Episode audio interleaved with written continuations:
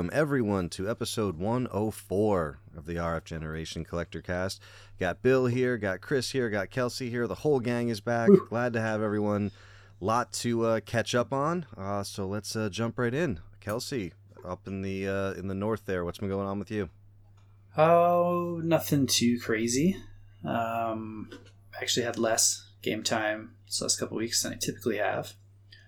So I, I've been playing all all RPGs though. I was reading my list and I'm like, wow, there's nothing like light in here. It's all like heavy duty stuff. uh, so Bill last time was talking about Final Fantasy VI in such a way that I was like, man, I really want to play Final Fantasy VI again. So I actually got through it just this morning. I finished it off. So I'm I've finished Final Fantasy started and finished since last time we talked, and I, I think we might have a, a deeper discussion on that in the future. So I'll I'll just leave my thoughts mostly uh, till then, but still really really good, really really good. Um, Chris keeps teasing me that we haven't finished Elden Ring. So, despite him, we've done literally everything in Elden Ring except finish it. Uh, we've got all the trophies except for any of the endings. Um, we just haven't keep you busy. Yeah, we just haven't tried to even fight him again. My my son wanted to maybe platinum it, so I was like, okay, let's see if we can do that. And so we started looking up where the uh, armaments and uh, legendary spells and those kind of things are. I went and cleaned those up, fought all the bosses that we missed. We did screw one of them up, so we won't be able to get that one until the next playthrough. Uh, but yeah, we got like I think eighty five percent or something of the trophies, and the rest are mostly ending related. I think. So good news is um, New Game Plus can go real quick because unless there's something specific you want to go after, it's plow through. Yeah, you, know, you don't really need to go through all those caves and dungeons and everything. Yeah, that's what I was looking. It looks like a lot carries over into your New Game Plus, so you really don't have to do a lot other than grab the story related items again. Now, if there's stuff that you wanted to do the alternate side, like some of those quests, you can only do one or the other. So, like, right. um, Sellen's quest, you can yeah. only you have to make a choice, so you can go the opposite way there, and then Millicent's quest, you can go the other way on that one. We were team uh, Zella. We went, we joined her to fight the uh, poor little man who got killed in like Jerren. Yeah, yeah. It's all right. Well, next time around, you can. It doesn't work out very well for Sellen, though, does it? Yeah. no, but like we when we had the Elden Ring episode, and you were talking about like the. Uh, the basement with the dolls and stuff. Like those weren't things that I had experienced at the time. So we got there and I was like, oh, here's the creepy doll basement, and yeah, this is pretty disturbing. Yeah, that's probably something else you'll want to do is um, if you didn't give the potion to Dung Eater or or uh, Nepheli, you can uh, do one of them per cycle. I think we're locked into the pro Rennala ending. Is my assumption. Rennala. Rennala. Um, Ranni. I don't know. Some, Did you, something with an R. Yeah. Did you do the frenzied flame stuff? Uh, I think so. If you did that, then you're stuck with that one unless yeah. you use. You can use the unalloyed gold, gold needle, mm-hmm. and then you can choose a different ending. But if you chose frenzied flame, if you did that part with the three fingers, you have to either do that ending or use the unalloyed gold needle, um, and then that'll remove the frenzy stuff, and then you can choose a different ending. I think we're frenzied. I don't know what's going. Your eyes will be yellow. Time. You'll you'll be able to tell uh, pretty ah, quick. I know that. Yeah. So we're like level 178 or something, I think. So I'm hoping the beast will go down pretty pretty good this time. And we got the shield you recommended and maxed it up to like plus 25. So hoping we'll, we'll get through. Put a that. holy put a holy infusion on it, and then go max holy defense gear and put your shield talisman on, and uh, you'll be fine. Cool. Um, uh, well, also, uh, Mike and I, one of our patrons, uh, we've been playing through Lufia 2, and we had a really good session last time. Usually, we we're lucky to get like through one dungeon when we sit down because some of them are just we hit a point where we need to grind or there's like a puzzle that we get stuck on for like an hour or we just end up going back and forth to town because we're not well equipped or something something happens and we don't we don't move very fast in that game but this last one we actually like blasted through two dungeons like pretty quick. They were really straightforward. We were like just figuring out puzzles like really quick. Uh, bosses weren't a problem because I think of all the grinding we've done previously. Kind of blasted through them, so that was nice. I think maybe one or two more sessions and we should be done with that one. And my other buddy that I'm playing Digital Devil Saga 2 with did like the best thing ever. And I showed up to his house and he's like, I was just really bored this week. I watched a lot of TV. So he's like, I just grinded. Well, I was watching TV and I was like, oh, cool. Like, there's these things called mantras. Uh, so, like, Bill, you, it's kind of like the sphere grid in Final Fantasy VII, mm. where you can, like, okay. Make any character learn any ability if you go down the grids in the right way. And so typically we'll have like a character who's like, you know, I know earth spells and maybe like healing and a couple status effect ones. Like you'll, you'll have two kind of expertise areas and like one you're okay with and a bunch of stuff you don't know.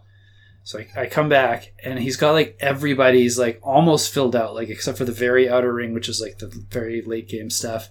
And all of our characters are 20 levels higher than the last week when I was over and he didn't even move the map from where we were last time. He just ran up and down the same hallway for like a week straight. It sounds like. So it was really good because this last dungeon uh, was super tough and very long, which is normal for a Shin Megami game. Uh, but like we'd get to a boss that normally we would have really struggled or we would have been missing a stupid skill that would have been really helpful and we would have had to grind that out so we were able to just do a quick switch and slam through them on the second attempt. Uh, there was one part of the dungeon where uh, typically in, in the digital devil games you morph your characters from like a human form into a monster and you do like 98% of the game in your monster form because your human form sucks and is very weak. Uh, there's a whole section of the dungeon like an entire floor where you can't convert into a monster and you have to be your human form. So it's a lot of like running and like barely getting through fights. Even 20 levels up from where we should have been, it was really tough to get through that part. So I was so thankful he did that because we made it through skin of our teeth still saved. So we never have to go through that area again. and we I think we're saved like right outside the last boss room and there's two optional bosses to the sides that you have to meet special conditions to open up, and we've done one of the special conditions, so we're gonna get the other second special condition next week, and then slam through all three bosses, and then I think we're done, unless there's a twist. Uh, but it's been very cool. Yeah, and then you got to go through the dungeon again, but upside down. Exactly. The entire game. Yeah. yeah. Um, and I picked up some movies this week. Um, I haven't watched much, but we went down to our local place and grabbed a bunch of used shows. Uh, last time I went there, he had the very first Brad Pitt movie, which I was very excited about and picked up and watched, and it's awful. It's really, really slow and boring, but you get to hear Brad Pitt sing like four times in it, which was interesting. Like first ever or like first starring? First starring role, yeah. And like okay. Samuel L. Jackson was in it and Kathleen Keener and there there was like two or three other people that I'm like, I know all these people. It's so weird because nobody talks about this movie or knows that it even exists. Mm. Uh, but this time I picked up the very first Arnold Schwarzenegger movie, which I've also never seen on DVD and was very excited to pick up. So I'm, if it's what I think it is, I've never seen that. What do you think it is? is? That Pumping Iron? Is it is it Hercules? It's Hercules in New York. Yeah, uh, yeah. Where they dubbed him uh, with a different actor. I, I will find out soon. I only. Oh, sorry. I, I didn't mean to spoil that. No, that's okay. I only know so, a couple like memes from that show, but I've never like seen it. I've seen clips where they're it was his first role in this country, and I've seen clips where they're like, you know, they didn't think his accent would, you know, would work here. Right. So some so I've seen the clip where like you actually hear Arnold deliver the line, and then you hear the voice that they dubbed over instead. So I would it would be really I know those that his recordings exist, so it'd be awesome if like the DVD version like gives you the choice to hear like oh, him or the other I'll actor. Keep you posted. I'm pretty excited. Yeah. Yeah, let me know. I've never seen it. Yeah. I actually I won a Predator uh, shirt at a screening of Predator at Alamo Drafthouse by answering a like a trivia question, and it was like, oh, like what was like Schwarzenegger's like first film, and I I knew it was Hercules, and I won my favorite Predator tank top. That's awesome. Yeah. Uh, I've filled in a couple other Arnold tools in my collection. I got Raw Deal, Red Heat, and all three Expendables movies. I didn't even know there was a third one. I haven't seen. I've only seen the first one, so the other same, second same. and third will only be the first one. And Chris, I have a question for you. I picked up because I only had the first Superman movie previous to this, uh, so I picked up two, three, and four, and then I also picked up that Donner cut of two. So when I go to watch them, do I need to watch regular two, or do I just watch the Donner cut, or how, how would you approach that, or watch them both? Have you you've have you seen two No. somewhat recently? Everything after one is new to me. I've only seen one before. due to how the Donner cut had to be made, probably go ahead and watch both because um, since both movies were kind of shot at the same time, Uh-huh. um, there were a few pieces of two that were not done. They were like just a few things they were supposed to go back and finish up. Essentially, a lot of it's just like the ending stuff between them. So what happened I, I guess i don't want to spoil it but they have to reuse some stuff from the first movie to kind of fill it out i mean it still comes through and it works fine but um it's different donner cut's a better movie um but i think i would probably still say watch both of them because Watch so the, the theatrical release first, and then the Donner cut second.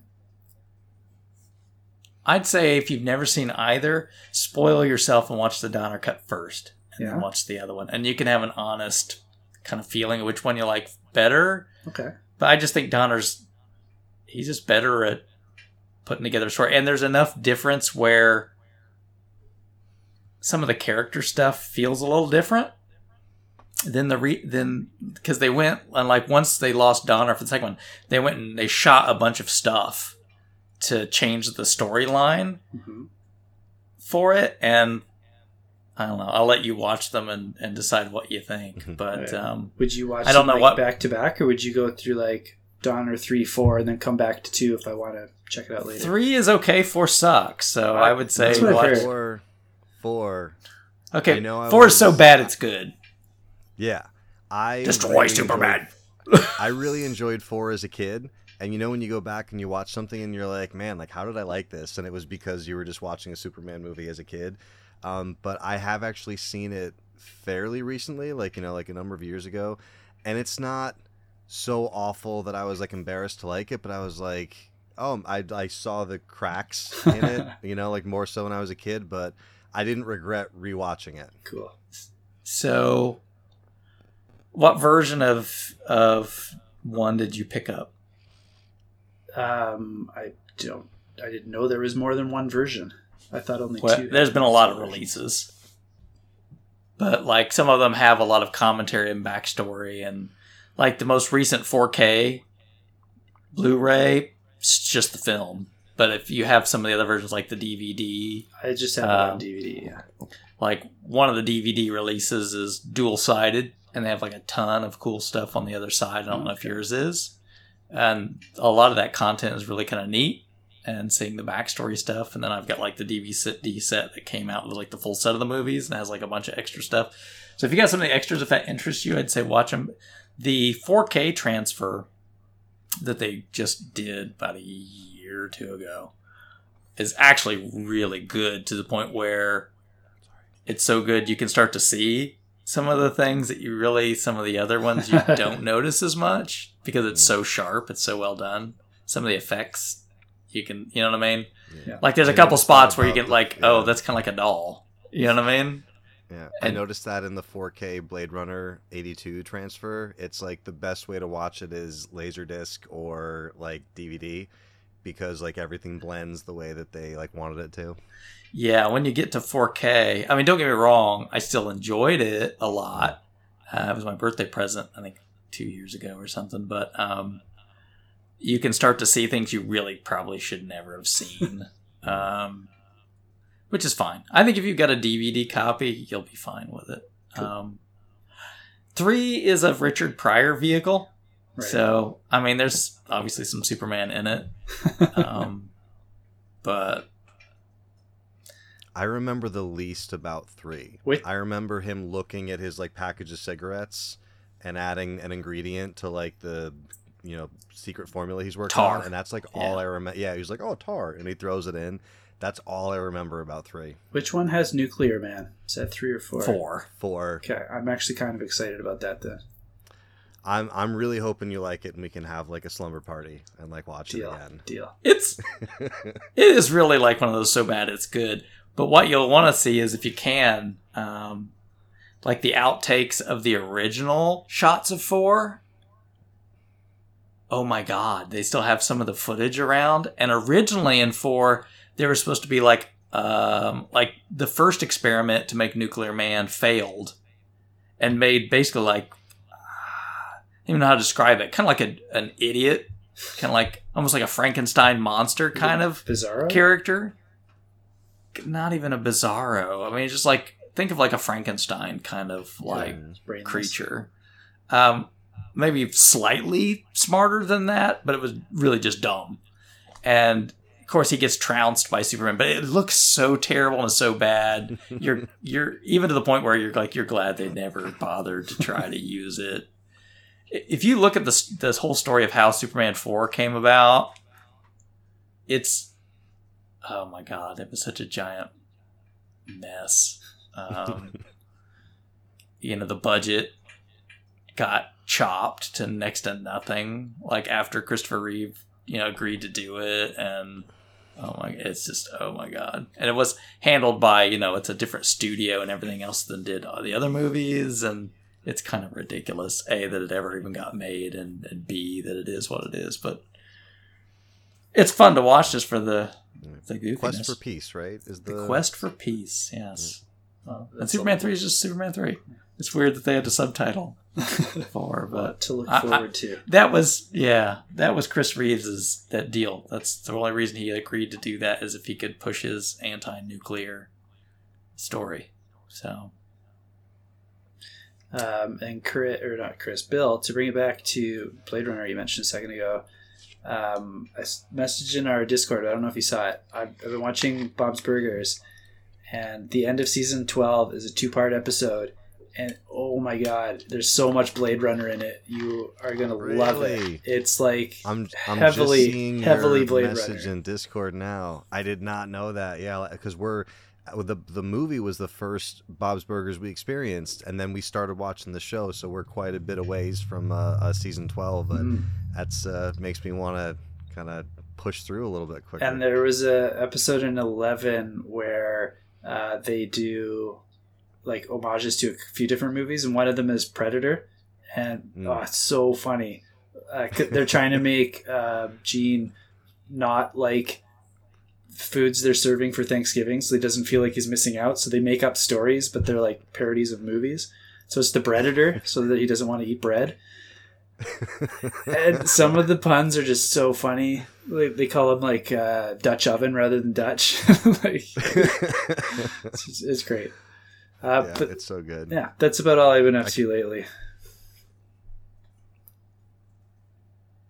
That's pretty great. So, uh, Chris, what's been going on with you? You said I know you said not too much before, but I assume you've played through Elden Ring several more times since the last time we spoke.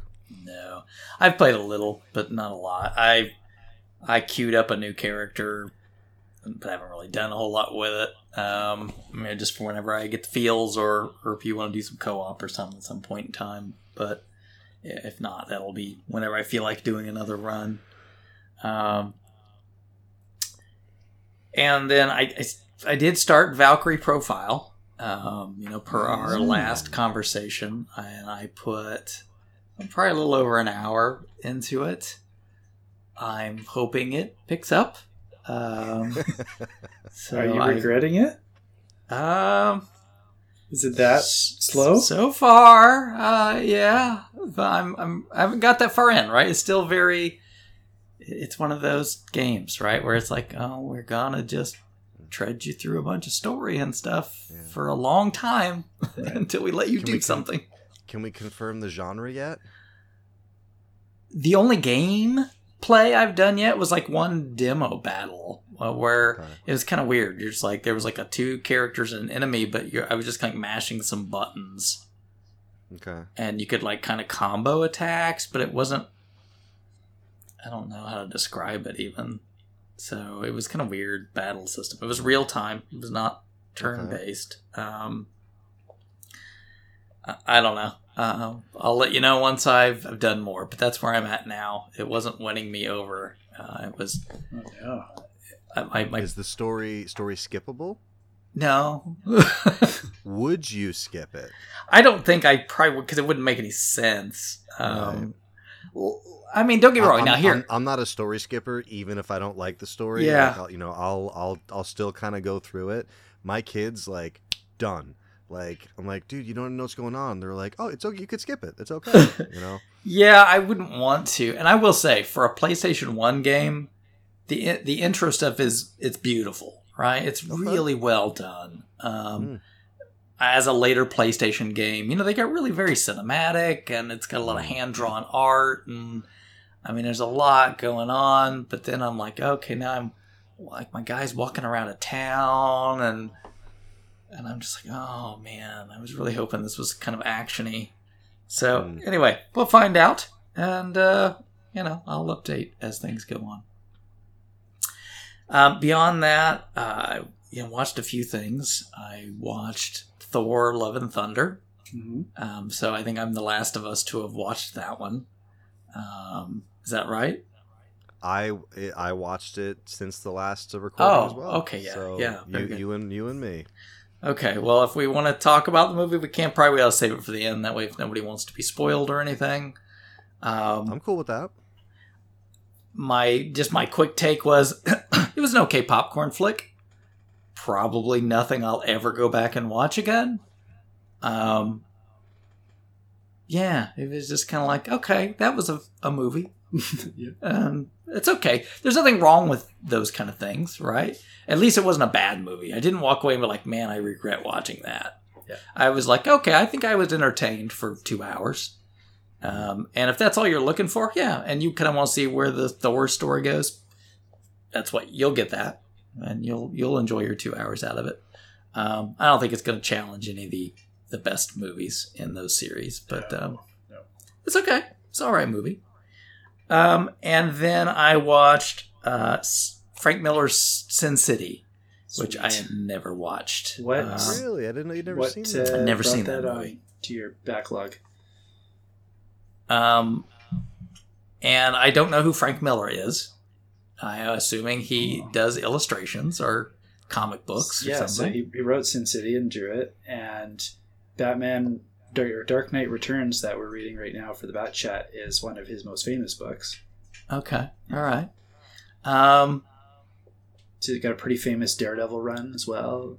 He's been around since the '80s uh, and pretty well respected. okay. I kind of didn't know what to expect from the movie because I like just him. like He's a real cranky old man now. I, I don't know. I mean, I was just uh, I had Bruce Willis, and I'm like, ah, I like Bruce Willis.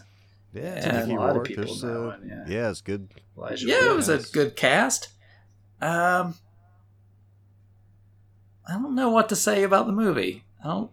I don't know how to feel about it, to be real honest. I don't. I don't know if I Yeah, really Is it- liked it or didn't like it. Is it I just still thought it was very different. stylish as I felt it was last time I saw it?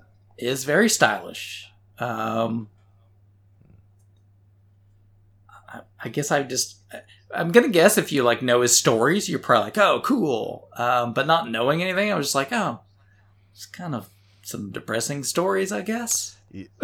Yeah. For, for for what you've been talking about lately, like you know, where you don't want everything to be like just the heaviest stuff possible, and you just want to go in and have fun at the movies. It's it's really heavy, super stylish. Not, like very few happy endings and a lot of these little anecdotal not anecdotal but like all these kind of little stories that all kind of like you know interweave and like connect together um, I remember really enjoying Sin City. I haven't seen it in many years. Um, I did see the second one as well. Oh, there's another one? Liking, yeah, I didn't remember liking that one Yeah. quite as much as the first one. Um, but yeah, it's it's been a long time. I wouldn't actually mind uh, revisiting that just to see how it holds up. Yeah, I, I- I kind of got the feel, you know, it's going for this noir kind Yeah, of feel. 100%. Um, His, his his drawing is a lot like that too. There's a lot of flipped, you know, like uh, just completely black and white, and a lot of flip negative um, uh, type things going on in his in his style as well. there were some parts that had really bad acting, and I think it was on purpose because the actors are not bad actors. Um, so I think Yeah. like this was done for a reason, but I don't know if I understood it. Because like the first part, the very beginning of the movie, you know, uh, Bruce Willis's character, he's got this partner with him, Mhm. and um, things don't go well. Let's just say that much. And there's this scene where his partner is, I don't know, like the lines and things are really not great and kind of dumb, to be honest. I, I think it's supposed to have a element of that like 50s noir like camp to it. I, I think it must. I, I think that must be what it's going for. Because I was like, okay. but most of it wasn't like that. That's why I think it was kind of out of place. Right. Because like not not much of the rest of the movie was like that. Um, so if they were trying to play that up, it's just one scene that comes off weird for some reason. Yeah. Um, and it's very, um, yeah, dark is definitely a, a right word for it. I don't, I don't know. I, I don't know how to. Like I said, I don't know how to feel about it. So I can tell you that different segments of that movie had different directors, so it could be That makes more sense. different areas, uh, different parts of it feel different. I did see Like, I- Tarantino's name was in part of it. Tarantino, Rodriguez, I think Frank Miller directed uh, certain segments. I don't have like the complete director list, but I know different segments were directed by different people. I would be curious to know who did what. Maybe I'll go look that up later. Yeah. Because now that you say that, that makes a lot of sense. Mm. Because a lot of some of the pieces didn't feel quite the same. So I also saw the movie before I'd read any of the books. I've read some of the books since then, and they're like like Bill said, they're like a bunch of short stories that they kind of made them fit together in the movie. Like they don't always fit together like that in the books. It's just like here's this guy's story in the book, and they like they have a start and end. They don't necessarily have much to do with all these other stories. I will say one thing, and, and I hope this doesn't sound weird or anything, but um, you know, there's some nudity that's in the film, but with the stylization that they did with it, it almost a lot of times comes off kind of artistic Mhm. um, and not gaudy or raunchy or sleazy, Yeah. right? It's very especially with like the mood and the theme with it being you know kind of based around like violence and like the the depravity of like the city and everything it doesn't i i, I get exactly what you mean Yeah, yeah, and uh, so it didn't stand. It, yeah, it just that part. I was like, I like the way they handled that because sometimes movies have nudity for nudity's sake. Mhm. Right. I I don't feel like that was the case. Um, and anyway, I think they just handled it well. I'm wondering now because I, I there was one segment out of that that I liked more than the others. I'll be curious to see who directed that segment. So yeah no i actually I, I i haven't seen it in a long time so i wouldn't mind going back and checking it out and put it on my list here Yeah. Okay. Yeah, there was this one kind of neat, interesting segment. Uh, I don't know if I want to spoil anything, but it's the uh, the boyfriend, right, that gets um, run off, and then bad things happen, and they've got to do something about it. And I don't know if you guys don't remember that part, but it was that was an interesting bit of story to it. Anyway. Um, other than that, uh, you know, I I don't know if I mentioned it last time. I did, did like a case swap. I had bought that old one computer for like ten bucks, and I like the case in it. It's a lot easier to work in and everything. It's more roomy. So I took the Pentium three setup and I transferred it over there, and then I took the guts out of the other one. I put it in this one just to make sure it works. I'll probably look at selling that off. Um, I just want to be able to verify and show that it works okay. So if any listeners or anybody's interested in a AMD Athlon 2800 plus motherboard and CPU setup, like three gigs of RAM. Probably would make a pretty good um, kind of Windows XP kind of machine if I had to guess. But um, yeah, I, I don't really have any interest in gaming or anything with it, but it seemed like it'd be set up pretty well for that. Um, and that's probably about it for me. What about you, Bill? Very cool. Yeah, so for me, um, not uh, I know kind of a broken record these last few months, but not a ton of gaming. Um, no, uh, again, no Destiny. I think I fired it up briefly. My uh, uh, in-laws were visiting. Um, they showed up on a Wednesday. They f- drove up to Buffalo to meet uh, to have a get together with my wife's uh, uh, family. Her grandfather is still with us. Uh, and uh, his, his wife passed last year, so they every chance they get to go up and visit their grandfather, they go take it. So she took my youngest, and she drove up with my my father in law, my mother in law. My father in law has been playing nothing but Destiny, so uh, that first night he was here, he kind of fired it up and had some questions for me, things he couldn't figure out, some quests that he wanted me to do for him since he uh, uh, wasn't uh, able to kind of power through them himself. So we did a bunch of uh, stuff for him there. I did. Um, the um I I uh, he had a checkpoint. He had made it all the way to Eramis, which is the final boss of the Beyond Light campaign. So killed Eramis, and what led us to that is he couldn't equip a stasis subclass. And I was like, how come you can't equip stasis? Like you you own it, right? And he's like, yeah, I own everything. And then I like followed the stasis uh, quest, and it brought me to Eramis. Says, oh, you haven't finished the campaign yet. So we finished uh, Eramis, and then he got his stasis subclasses. I unlocked all of his, you know. Uh, uh aspects and fragments and grenades, like all the things that you can kind of create your builds with once you beat the campaign. And then we got him the Parasite Exotic grenade launcher and kind of got him on a track to, you know, have some other stuff to go do. Crafted some weapons, kind of went through some of the, the mechanics there. So, besides kind of helping him out with that, which was great because I've, I've told the story before about how I never really understood the gameplay loop in Fallout 3.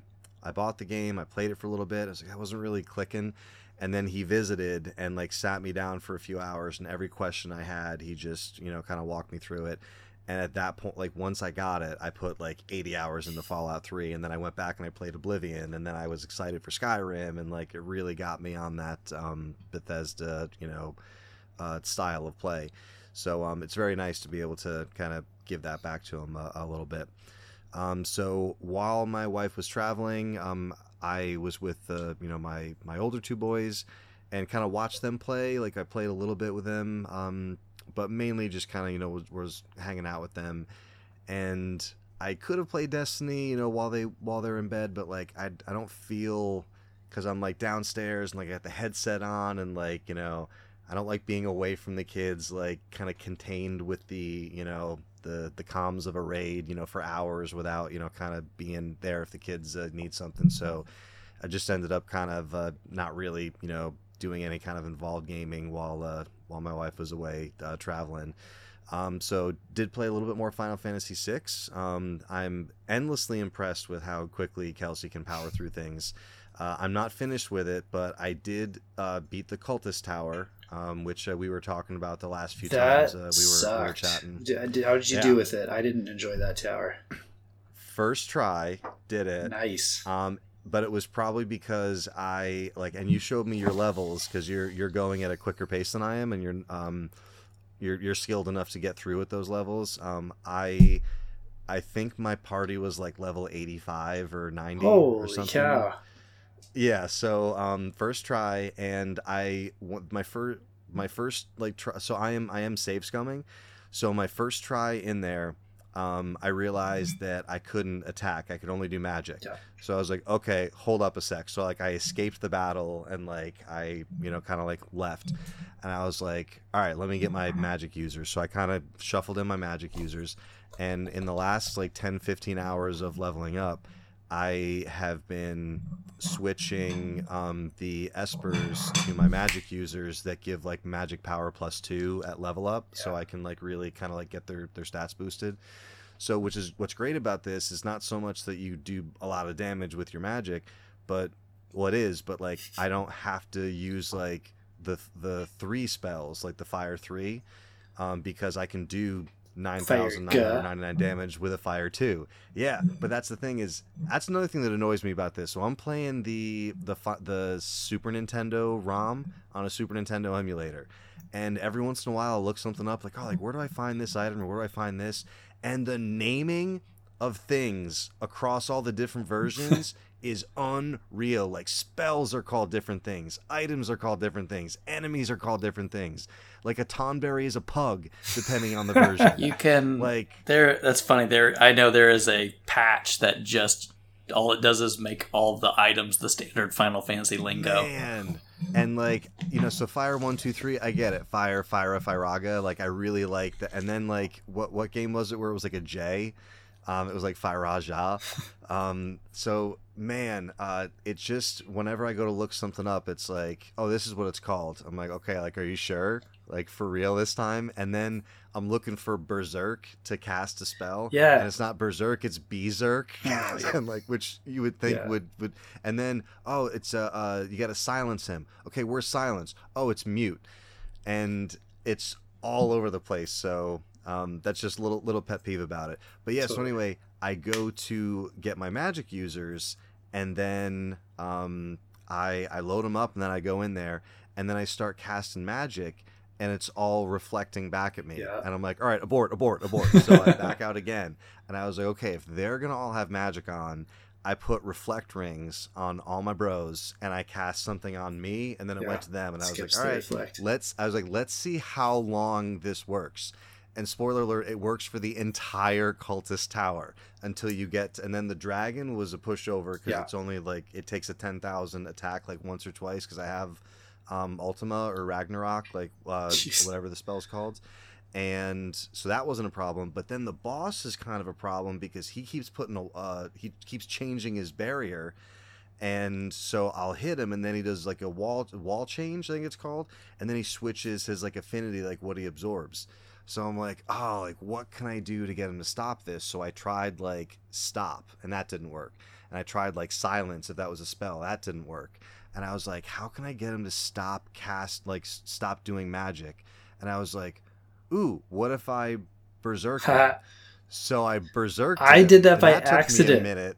so And that took me a minute to figure. out. I'm like, "Where's Berserk? Oh, it's Berserk." So I Berserked him, and now he he just attacks me, which I can absorb, and he doesn't change his thing anymore. And I was like, "Hot dog! Like we got this." So when I was going up the tower, I got annoyed with the reflex I didn't have enough reflect rings, so I went with a party of three physical characters, and I just made them berserk each other, and then they just hit everybody. So when I got to the boss, um, I didn't have to worry about the the changing of his barriers. But I went to berserk my guy, and it accidentally hit over and berserked him, like without intentionally doing it. And then so yeah, he's only doing like 100, 200 kind of hits, and I was like, Yeah. oh, I can just sit here and wait now. So I literally, because my team's berserked, I kept one not berserked because if I needed to heal, which I didn't though because he wasn't hitting very hard. And I just put the Game Boy down for 20 minutes and it kind of played the fight itself. they just fought each other doing 100 point hits until somebody died. That's terrific. So so yeah, it was similar to that, and then um, I I wasn't sure how to like because I had read that um like oh like if you're gonna try the cultist tower like make sure you have re-raise and I'm like well what's re-raise so after doing some search like oh well life three will protect you from a death. Yeah. and I'm like oh so is life three re-raise so just in that fight I cast life three on a few people hoping that if they were killed at that they would be revived Yeah. um, so he does do like a final, you know, like last stand hurrah attack spell before he dies. That didn't kill me, so I didn't end up needing it. So I don't actually know if life three revives you. But the thing is, at the end of that fight, at the top of the tower, I'm expecting it to be like, oh yay, victory music, and then like get me out of the tower, Nope. and it doesn't happen.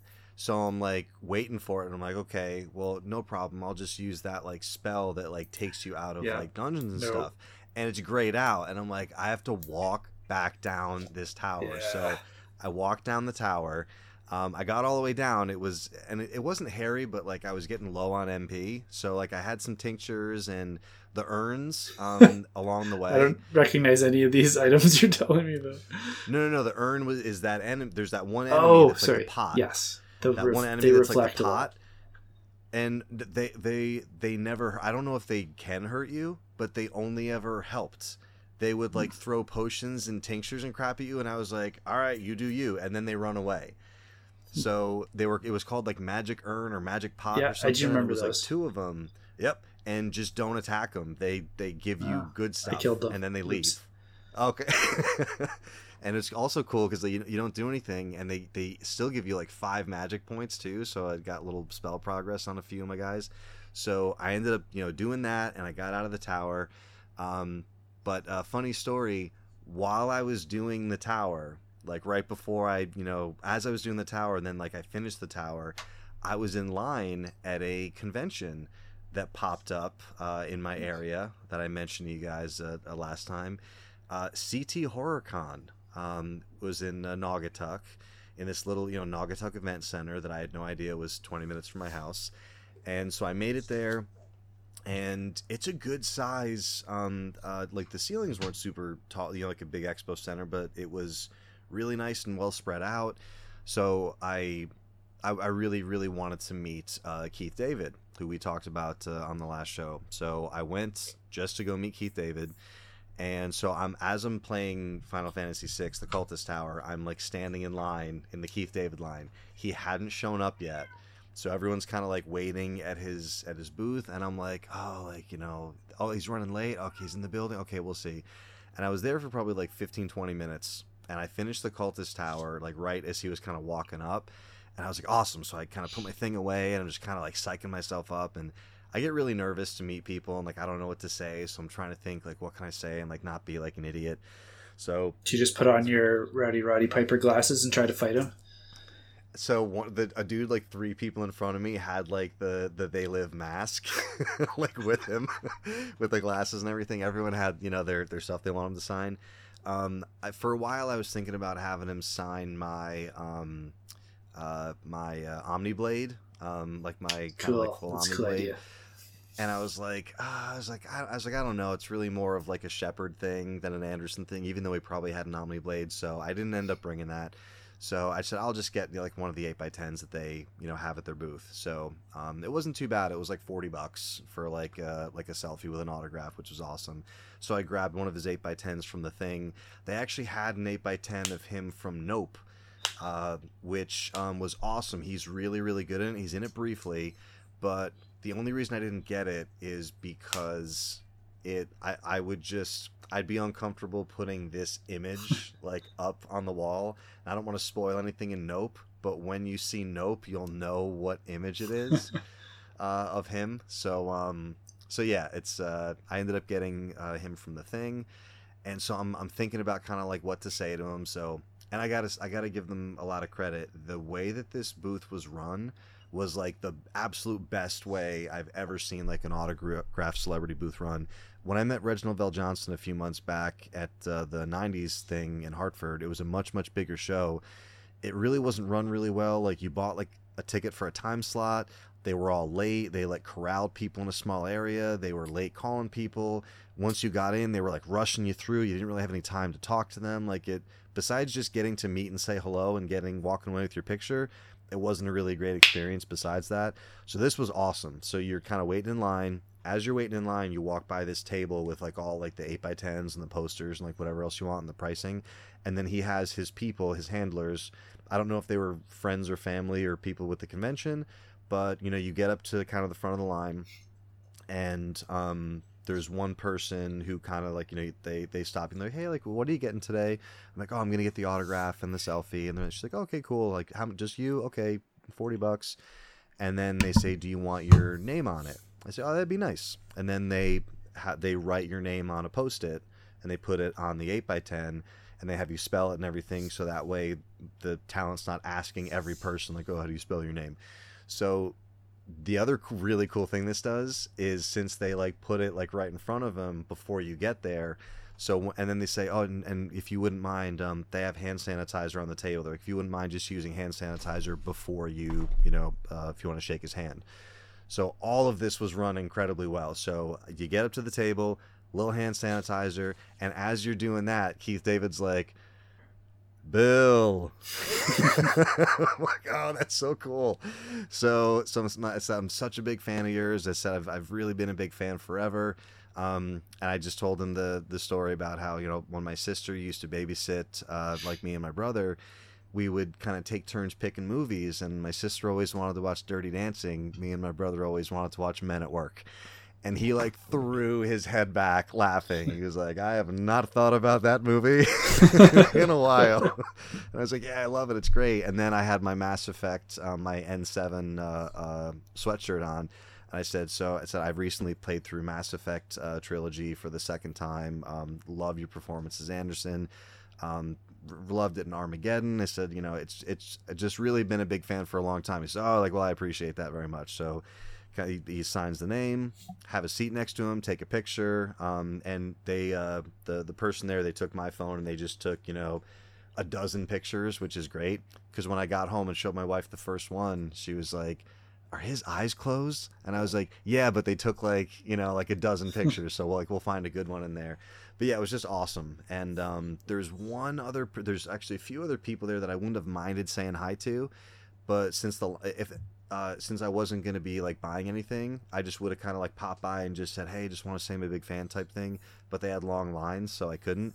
And one, I don't know how if I'm saying this right. His name is Ari Lehman or Lehman or something like that. He's one of the actors who played uh, Jason in uh, Friday the Thirteenth Part Six. Jason Lives, which is the first Friday the Thirteenth movie I ever saw back in uh, Shocktober, uh, Shocktoberfest when I was a kid.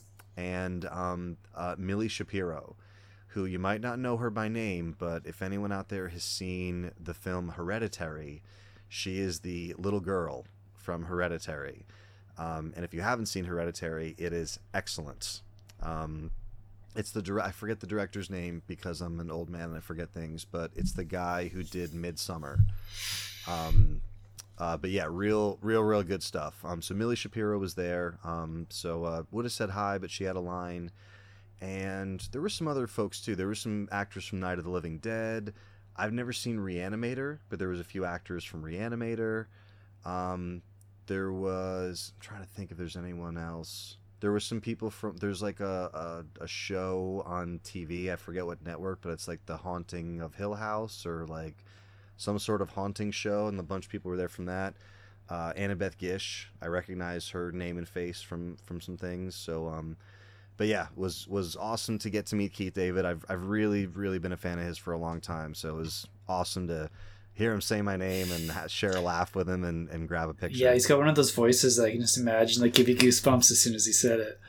And I, I you forget some of the things he's in. So like you see the big poster sitting behind him, and you forgot like oh yeah he was in Platoon, or he was in Yeah, I did you know forget the that. vo- yeah or or like he was the voice of Spawn in uh, I forgot about that too, and I've seen that. Yeah, And- and they had gargoyles back I there. knew that I'm like, oh my god! Like, I've, I've I just forget like all these things that he's done, and I, and he did have eight by tens of the Arbiter from Halo Two, which would have been an awesome one to get too, but like it didn't have his face on it, Right. so I was like, no, I gotta get one with like his actual face on it. I would have got one with uh, if they had a Mass Effect like an Anderson uh, print, but they didn't. Uh, and they, and he would have signed something you bring, and I think his pricing sheet was like. If, if this is what they were talking about, it was like you know like quotes are ten dollars extra. So like anything you brought for him to sign was like an additional ten bucks, which really isn't that bad. Um, so yeah, so that was my uh, kind of impromptu, uh, quick, you know, uh, you know, hour trip over to uh, to meet Keith David. Um, and while my wife was traveling, um, was uh, I, w- I really wanted to go see uh, just a quick concert cast interlude. There's a band called Fishbone um, that I don't know if you guys are familiar with. Um, I, I saw them perform on Saturday Night Live ages ago, like in the 90s, and I really, really, really liked them. Um, if anyone's curious, the uh, the song they performed is called "Sunless Saturday." So if you just YouTube Fishbone SNL Sunless Saturday, you'll you'll see that same performance that made me fall in love with the band.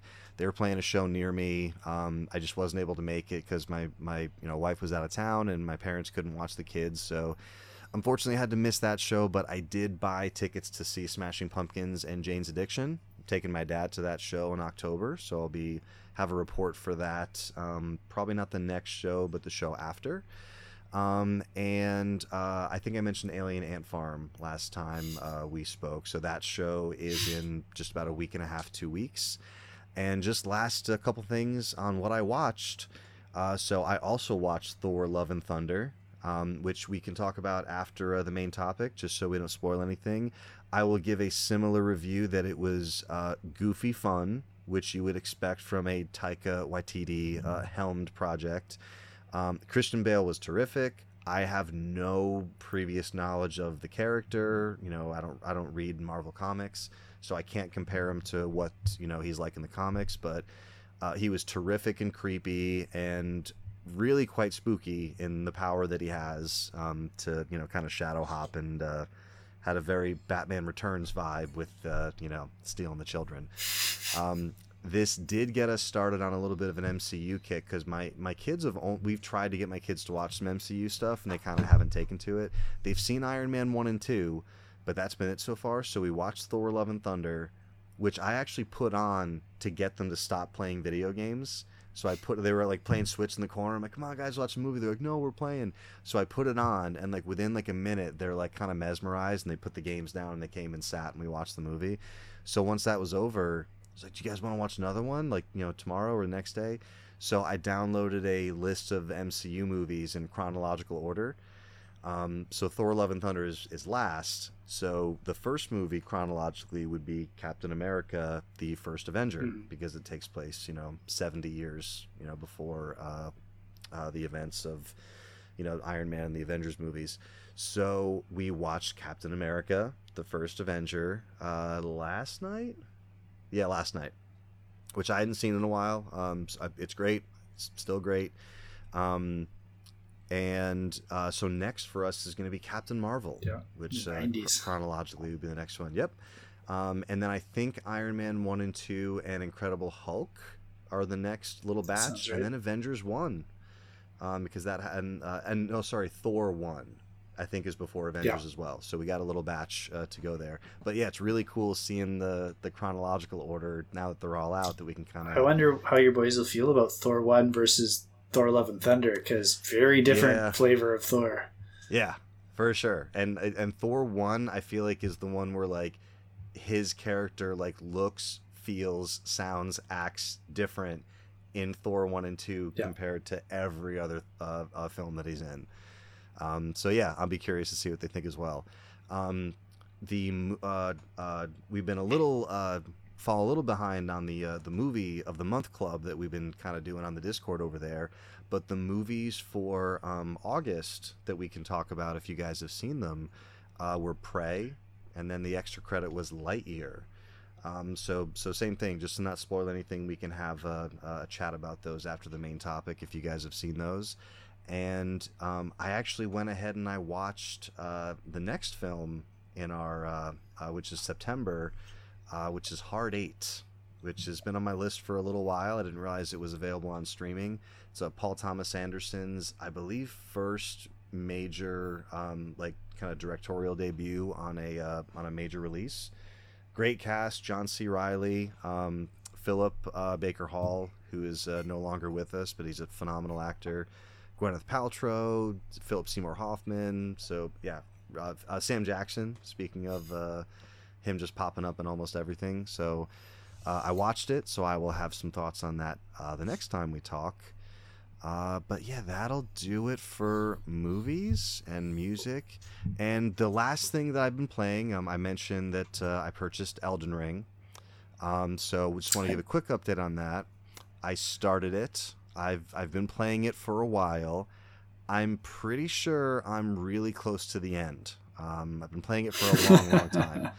I'm in an area called Limgrave, so I feel like this is really leading right up to to the the climax of the story. Definitely. Um, so uh, so I'm probably I've probably been putzing around Limgrave. So after like the initial like kind of tutorial where you can jump down in the cave and like kind of figure some stuff out against enemies that aren't able to really you know do any harm to you, just to kind of get your bearings and like what the buttons are and stuff. So you get out of the cathedral or the graveyard, like whatever they call it, and then you kind of have your you know. Uh, you, you get a bunch of stuff kind of really quickly. Like you get your spectral steed, you got like your first merchant, you kind of can see the Erdtree, which is really awesome. Like just Yeah. how it fills the skybox.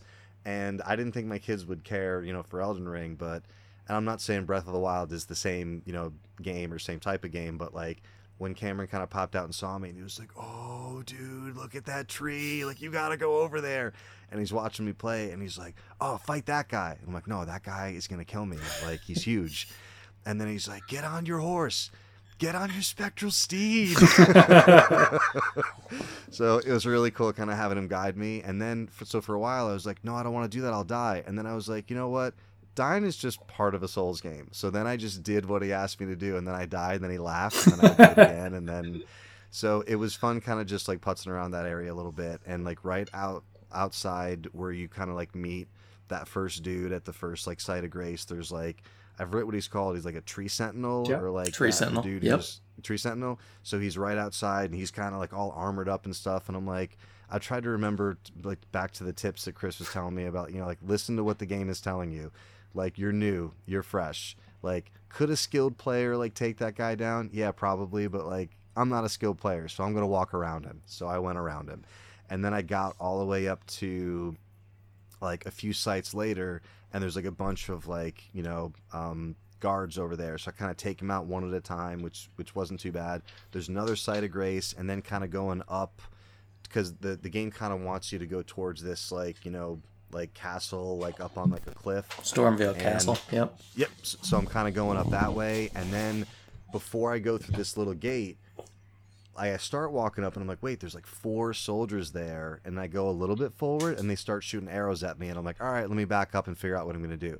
And then I look up like a little bit higher, and I was like, oh, like this is, and the the messages people leave are kind of double edged sword. It's like I kind I it's nice to have like oh you know enemy ahead or you know hard boss ahead or whatever the words are, but at the same time I also like being surprised or like you know not knowing. So like I'm kind of walking the line between I'll read that and like "Ah, I'm gonna ignore that and just kind of see what happens. I also don't really examine the bloodstains too much. I just when I see a lot of them, I just kind of look around a little bit.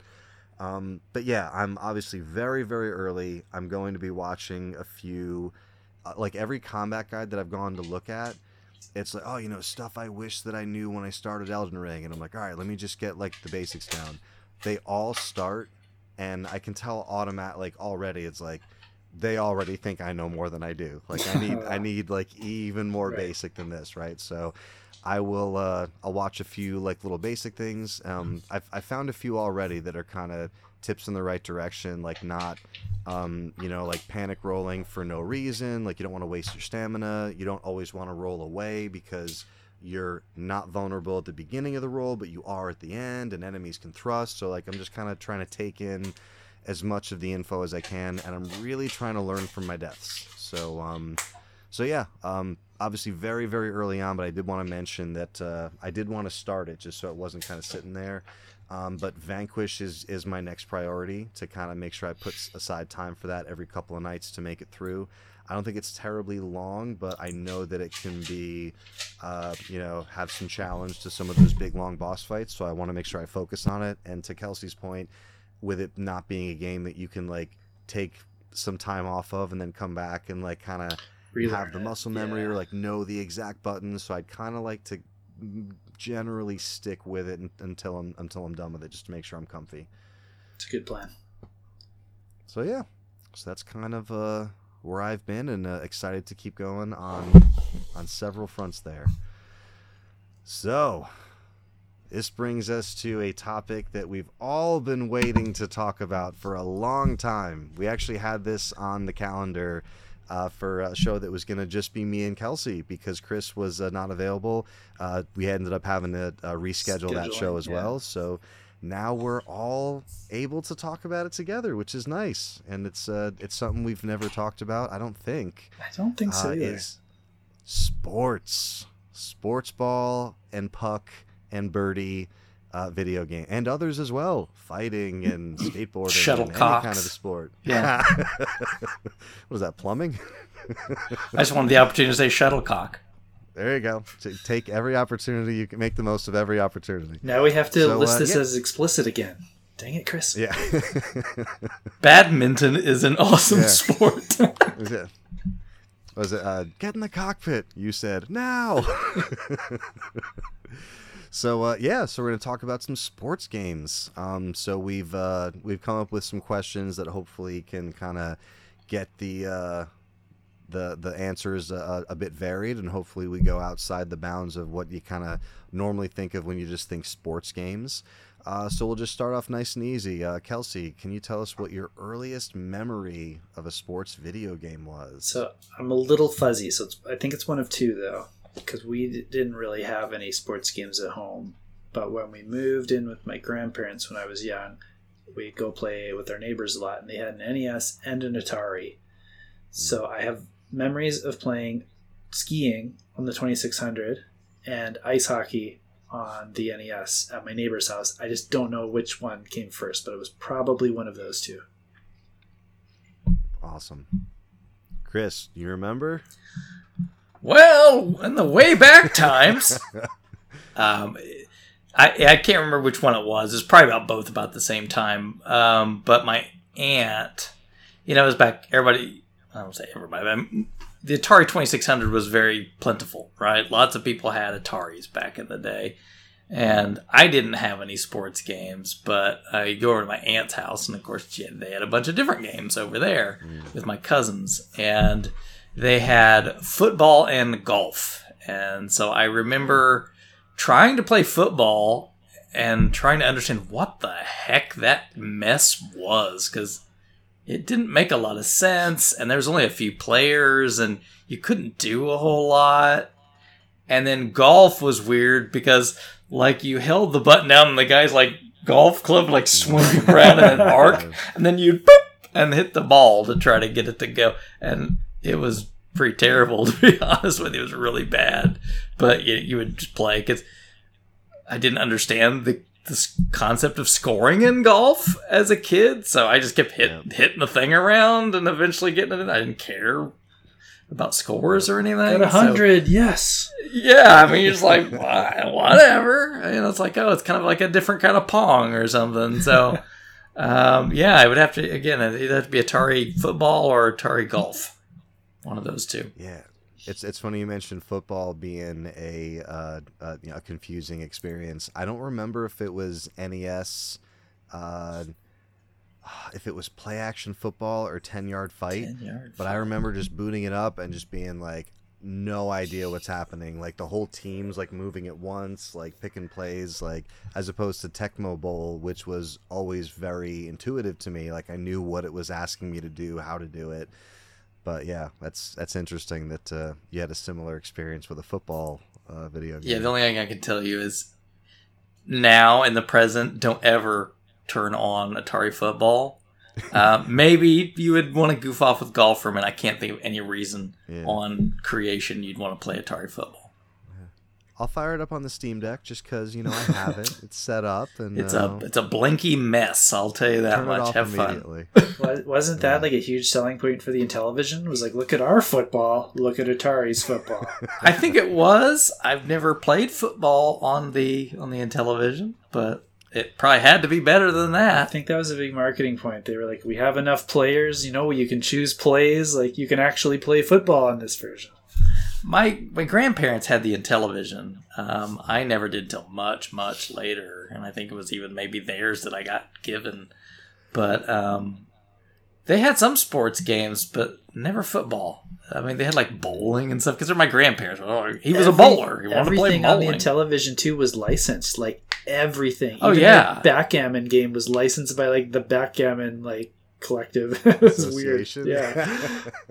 yeah, it was kind of weird, but um, I don't know. I remember playing a lot of bowling on television, but that's not that's not the answer to the question. So, so for me, earliest memory, um, I so before we had Nintendo, we would go to like our cousins' houses. Usually, and this is mostly like Thanksgiving, Christmas, like maybe some birthdays. So there's probably a few holidays that we got to play Nintendo before we owned one. So a lot of my memories were just watching all the older kids play something, and then after we watched them for a bit, we would at like, hey, like can can we play like when you're done type thing.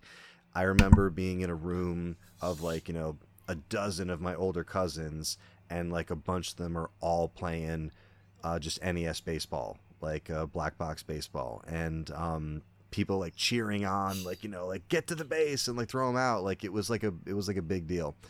Um, oops, sorry, I got like a little message on my camera here. So um, the other one that I saw that we watched them play was uh, Mike Tyson's Punch Out.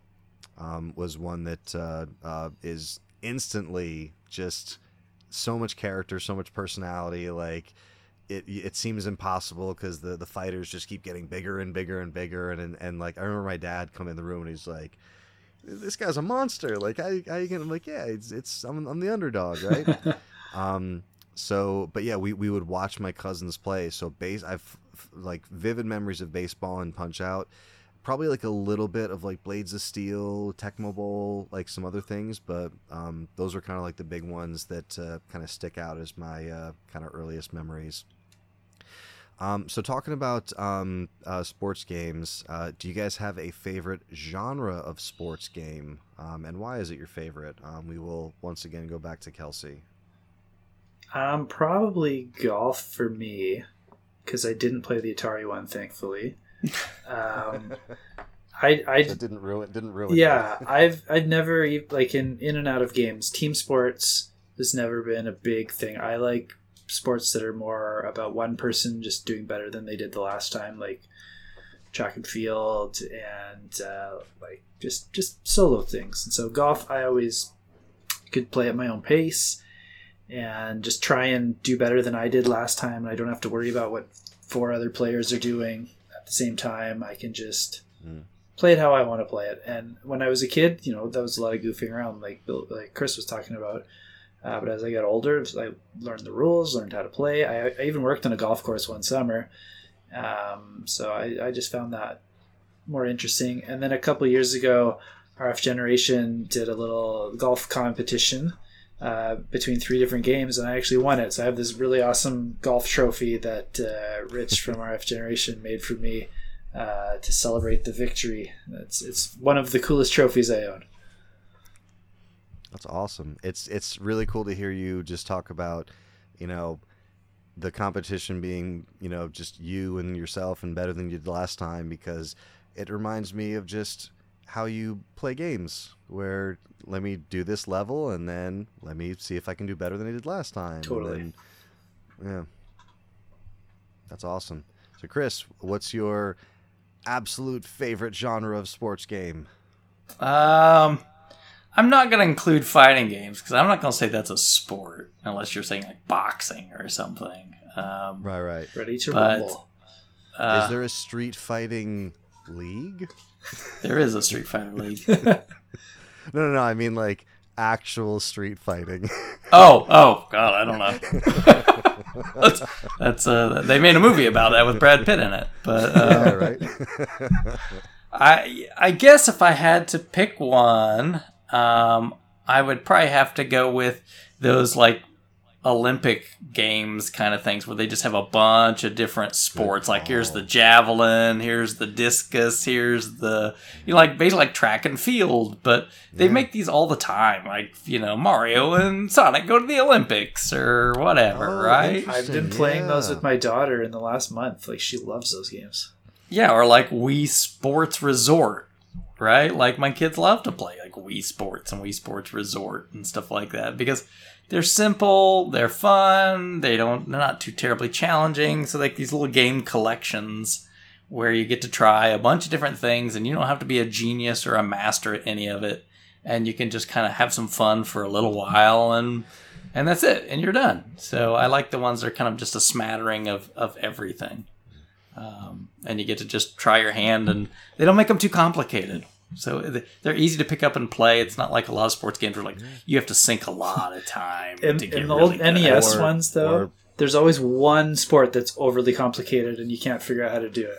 Like in California games or like World Games. Like, there's yeah, always I don't one like sport those. that I don't like the games with like the epics Oh, games some and ones but I would say like you know like track and field right Mm. um, yeah there's still some of those that are like a pain like uh, you know like high jump uh, Yeah, or like the one in track and the, field. the totally. triple jump. You know, some of those are pretty doggone hard to get good at. But there's so many other ones that are easy. I won't say easy, but I mean like fun. Easy to Like, oh, understand, at least. yeah, like there's running and like the javelin throw is pretty straightforward, right? And like the the trick the trap shooting or whatever. I mean, you know, like a lot of them are just fun and and not terribly complicated and you end up having a good time even if you don't win, right? You're just having Yeah. fun. Yeah, that's a really good call. Because when you first started talking, I was thinking exactly of like track and field, track and field two, and I was gonna say even when I worked at Babbage's, um, when they would come out with like whatever, like you know, like Sydney Games or like Nagano Olympics or whatever. I like people would kind of like poo poo on these games, and I'm like, no, like I like, I want to try this. Like let's throw this in. Yeah, they were like diving like- or something, right? And you're just like, they're all simple little like- mini games. Yep. And then, but I never even thought of like uh, like Mario and Sonic at the Olympics. Never played it. Like that could be like super fun. You could have a really good afternoon with your kids with those games. They're Yeah. Yeah. They're pretty simple, and anybody can pick them up pretty quick. And you don't Yeah. care if you're fantastic at it. So Yep. And I'm telling you, like it's and people people may forget or people who like didn't live through like the Wii launch, like Wii Sports. Like I didn't. I was kind of out of it by Wii Sports Resort, but like Wii Sports, like the bowl, like it was our bowling machine for a long time. Like bowling was so good, and baseball. We never really did the boxing too much because it was just like too much, you know, you know, just like it was just rock'em sock'em and like it's like whatever. But the baseball, the bowling, like constantly, it was so much fun. That's a good call. So uh, for me, um, to um, exactly no one's surprise who has ever listened to me talk about anything, um, it's hockey, uh, hockey games. Um, uh, and this comes from I, I remember my friend Mark uh, uh, had me over his house, and he was super excited to play NHL '94 because they added the one timer, and I didn't know what a one timer was because I didn't know anything about hockey. So he showed me the one timer by scoring on me, and I was like, "This isn't fun." and then he like showed me how to do it. He's like, "So you pass the puck." And then like hit shoot. So I passed it and then I shot and he's like it didn't score. And he's like, okay, now pass it, but hit the shoot button before the puck gets to the other player, and then they'll shoot it right when they get it. That's the one timer, and it changed uh, like hockey video games forever. That's why that's why NHL '94 is such a big deal because it added the one timer. I personally think NHL 95 is a better game. It's just a more refined NHL 94. And then after that, like 96, 97, 98, they're all great, but like they're much closer. eh, They're much more iterative, just like very, very, very close. Like that's when kind of the idea of like, ah, it's just like a roster update or like some new logos or new players. Um, I, I really feel like 94 and 95 were like where it really made the biggest jump. So um, yeah, and then I still I still collect uh, complete hockey games. I still look forward to when the uh, current uh, when the new you know NHL game comes out. Ca- Got a couple of uh, interesting choices for the cover athletes this year. Uh, so uh, for the first time, two cover athletes, and we got a man and a woman on uh, the cover. And uh, we were joking in our a little RF Gen uh, uh, chat um, over on uh, Slack that uh, I think it was is was it Rich or was it Chris that said they look like Kohl's models? Like, is that the new the cover? Oh, it must have been him uh, because I was like, are these the developers' kids or something? Yeah, yeah, and I think he shared an image of like uh, the new Kohl's like fall catalog with like these two, these two on the cover. So yeah, it's it's a rookie from Anaheim, and it's uh, a woman from the from the U.S. Um, or Canadian national team. I can't. Can remember. women play in the NHL? Not in the NHL. So a woman has played in an NHL exhibition game. Um, and that, that was a big deal. As Manon Rhéaume played in goal for Tampa Bay in the early '90s um, in a preseason game. Um, so I, to be honest, I don't know what the rules are. Um, like you know, if a woman could play in an NHL game, um, but yes, it's it's only ever happened. Is this like a, the rules don't say a dog can't play, so they let anyone? exactly? Yeah. I didn't know if there was like kind of like WNBA, if there was a WNHL or something. Yeah, I, I mean, there's definitely. I mean, there Olympics is, but it's sure. Western Um, Hockey League, and it's all men again. yeah, Western Ontario. Um, there, there's the Shamrocks and the Shamrockettes. so, um, but yeah, so I mean, hockey games obviously are, are, are my thing, and I, I still look forward to them whenever I can find the new one.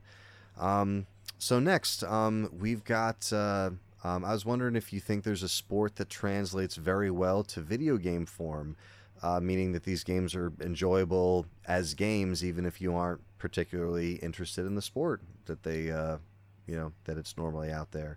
Um, so we'll go to Kelsey again. So you already brought it up, so I'm going to say Wii Bowling because, Hmm. like you said, everyone knows how to throw a bowling ball, and it was really easy to teach even people that have never played games how to play Wii Bowling and have a good time with it. Uh, we've it's never left our house. Like we've had a year or two where maybe it's sat in the basement and collected dust, but it's always come back. We've got our Wii U hooked up to our TV upstairs right now because my daughter's been super into Wii again, so we've been playing some Wii bowling. Uh, Mm. She likes the baseball. She tries the golf, not her favorite thing. Uh, you mentioned the bull, the boxing not being a good one, but we we put that in when we want her to tire herself out. She you know, punches the air for ten minutes straight and then needs to go to bed. Yep, just wheezing. Yeah. But yeah, that bowling is something else, and we were able to teach grandparents and six year olds and people who have never touched a video game in their whole life and had a great afternoon with them. So I felt like that one really, you know, motion controls get a lot of flack, and they deserve all of the flack that they get. But like, there are some good uses for them, and, and that's definitely one. Yeah, couldn't couldn't agree more. The the Wii bowling, like if that disc was Wii bowling and nothing else, I still would have played it like almost as much as we Right? as we have. So and and just like you said, like just hold the trigger, and you're holding onto the ball. Let go of the trigger when you want to let go of the ball, and just showing someone that like just spinning your wrist the tiniest bit affects the ball. Like you really had to focus on it being straight or curving. I love or- the first time someone throws it and they're like, it spun to the left into the gutter like it does in real life. I'm like, well, turn your hand a little bit like in real life and you'll throw it a little straighter. It's a- amazing. Yeah. So so cool. That's another very good call. So Chris, what are you what are you holding on to over there? What translates especially well to game form? Um, for this one, I would, I think I'd go with American football because American football is very regimented and militaristic. I mean, like it's very like you're gonna pick your play, and Mhm. basically that's like your battlefield formations, right? And like Mm. your defense is gonna pick its thing. So that's like that's that whole piece, and then like everybody is gonna go do their thing that they have to do, and you can decide to be your one guy, right? That you can decide to control and do whatever you're gonna do, uh, while everybody else still does whatever you selected for them to do. So I the how that sequence of things goes, I think translates very well to a game. And you kind of, as the player, always get to be the star, right? Because you, you you get to be like the quarterback that's you know picking up the ball and you're either going to throw it or hand it off or something and then you get to take control of the person with the ball. So you you all right you always get to be the star or or you get to try to foil the plans. But yeah i think that's uh due to kind of that military nature of of American football, I think it translates pretty well, and it's very Yeah. like set, right? Like you have just these little. Okay, I'm gonna pick this one play, and then we're gonna run that one play, and then the game stops. And okay, pick your next thing, and then you're gonna do that one thing, and then okay, it stops again. Um, Yeah. It's not very It's like- fluid. It's like NFL tactics ogre.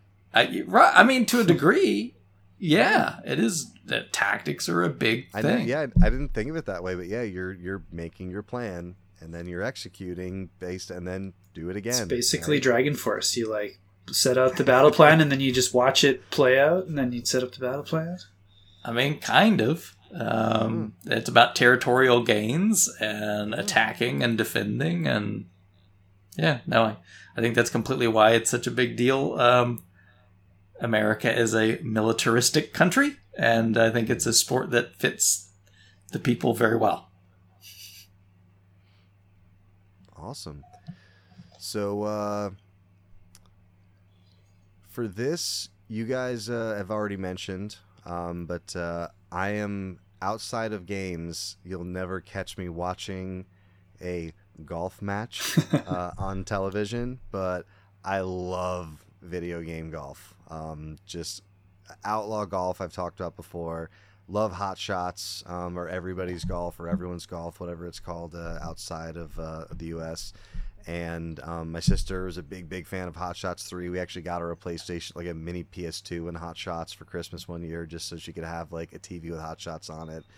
Um, there's just something about it. Like even like NES uh, golf, which isn't like the best golf game ever, but just like I, I hear the sounds in my head still, like those little like That game and like you know Is actually the like origin of that that meter. That's like Yeah. no one's really changed it since then. Like that's still Yeah. the best way to golf.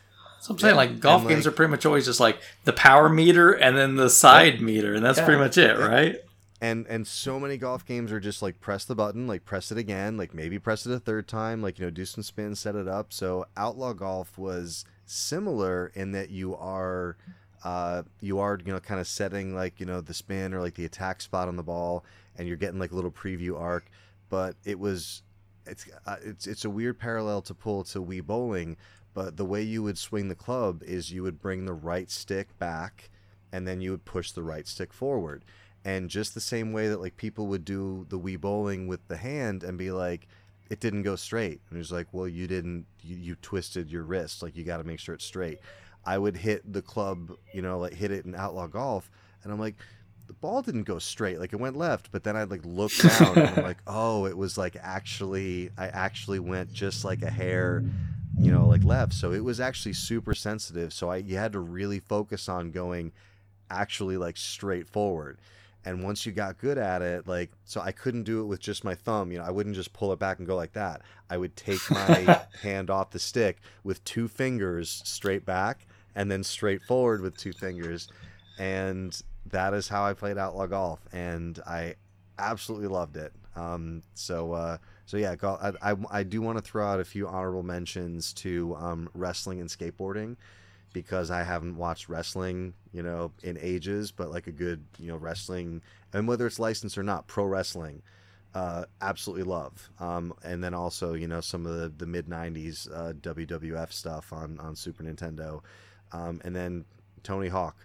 Like I know some skateboarders, you know, outside of uh, you know like the video game world, but like, you know, haven't followed X Games or watched like an actual person like skateboarding in in ages, but I will fire up Tony Hawk like anytime. So The just X games are honorables. X games are still a thing, are they?